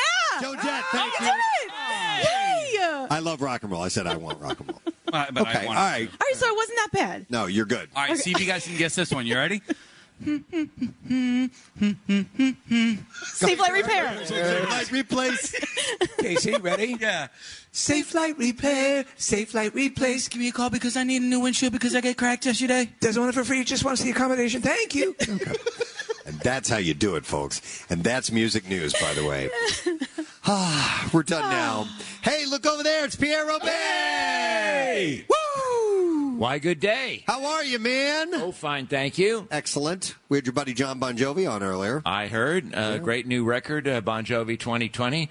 Uh, we're playing several songs from it. Yeah, he was uh, he was uh, very cool. Good to have him on this. Actually, we're not. I Oh. don't know why, uh, Bill, but uh, for some reason, uh, Bill hasn't added any of the songs from it. There's some great ones on there, though. But I'm sure we'll get to it soon. Well, you know what you can do, and this is a good way to add songs. You enter the ring with Bill, and whoever walks out gets their musical choice. Ooh. Ah. Ah, see? I'd kick his ass. I mean, it's just no two questions about it. Well, you do work out. You do, yeah. Yeah. I wonder who would win a fight between Bill. and- Well, Bill does uh, Annabelle Foo, which is a self defense that Annabelle taught me. I learned to defend myself on my doll. I brushed my teeth right before this. Annabelle Foo. Okay. Uh, le- thank you to all of the guests. I'll go through this quickly. We had some big donations. Uh, Sherry Kruzinski from uh, Wisfis gave us $10,000. Uh, thank you from uh, the Philadelphia Union. Uh, Coach Jim Curtin, Sebastien Le Toux came by. They brought the supporter shield with them. Monster Pet uh, Pets came by, uh, gave us over 26,000 pounds of food. Uh, Claude Giroux, James Van Riemsdyk, Scott Hartnell checked in. Uh, our buddy Dave Munyon, over 70,000 pounds of food from White Horse RV. It's amazing. Brent Smith from Shinedown not only popped on, had a great interview, and is going to be able to. Uh, they recorded some uh, exclusive versions of songs, Atlas Falls and Monsters. They've never done acoustic before, or at least Monsters they haven't. We're going to play those at some point. Possibly Pierre will get to that, but he also donated ten thousand dollars. Wow. Uh, Stephanie Millie Grant, who is from uh, Unilever, donated seventy-five thousand dollars on behalf of the company. We had over $100,000 in donations today. We had uh, our buddy Michael Giacchino, director Brad Bird on the show. We also from QVC had Kate Sheeran. They donated ten thousand dollars. Amazing. And uh, Connor and Dom from Nothing But Thieves performed, and I'm telling you, Oh, my God. it sounded absolutely incredible. The most disappointing thing was the fact that we thought Jon Bon Jovi was hearing them perform, and they didn't get to because they were really excited about that. But Jon was on, and Aaron Nola of the Phillies, so it was a big time jam packed show. Thank you guys, Casey, Nick, Marissa, everybody who uh, chipped in. Kathy, you didn't do anything, but and everybody else did Hey, great. Cool. She hummed like a pro. Work today, but uh, it was no, it was a tough show to to execute with all the moving parts. So it, it was a good time. Can I thank Mike in the uh, the booth with the Zoom? He literally had Yeah. twelve Zooms going at once. Yep, Mike. So- I actually did do something. You just didn't play the audio. Oh, yeah. Oh, that. Yeah. Should we do it tomorrow, oh, or Keep- you might as well keep it. or we can do it now and Shove it up earlier, your ass. early again tomorrow? You can shove it up your ass for all I care. Wow. It, I would imagine it's short, right? Do it. Yeah, it's pretty. It's, All right, it's you like know what, seconds. Uh, uh, Jason? Can you roll this, please? Do I need to set it up, or did she say who she is? Yeah, no, she says she. Okay, go ahead, Jason. Hey there, Preston and Steve. It's Kelly Ripa. I just wanted to take a moment to send best wishes for yet another successful Camp Out for Hunger. It's amazing every year what you accomplish, gathering food and funds for Philabundance. Keep up the great work. You are doing the most important work for everyone there in the Delaware Valley. Wow, Oh, that's very nice. So that was cool, and I Very apologize if we didn't get to it earlier. It was just we were just jam packed with stuff today, but it was uh, it was all good. Uh, Pierre, let's do the letter. You ready? Yes. Here we go. Preston and Steve on 93.3 WMMR. Now, the Daily Letter. And the Preston Steve Show brought to you today by the letter E as in energy. All right, and we have one more letter to go. Tomorrow, we give away a $500 Monster Pets gift card. Monster Pets companion animals and supplies. Visit them on Columbus Boulevard in South Philly. I think I said animals. Uh, so, and also. yes, Preston said you can carry animals. Um, I also want to thank uh, Bimbo Bakery's USA Broadcast Tent sponsorship because uh, they do a donation daily from one of their brands. Today, can't believe I waited to say this, Steve. It was 42 cases of Little Bites chocolate chip cookies. Oh man, they are good. From they Entenmann's. are good. And while we don't collect non-perishable items at Camp Out when bulk donations are arranged ahead of time with Philabundance, they distribute them immediately at their nine fresh for all free farmers markets across the region. So we thank them for that.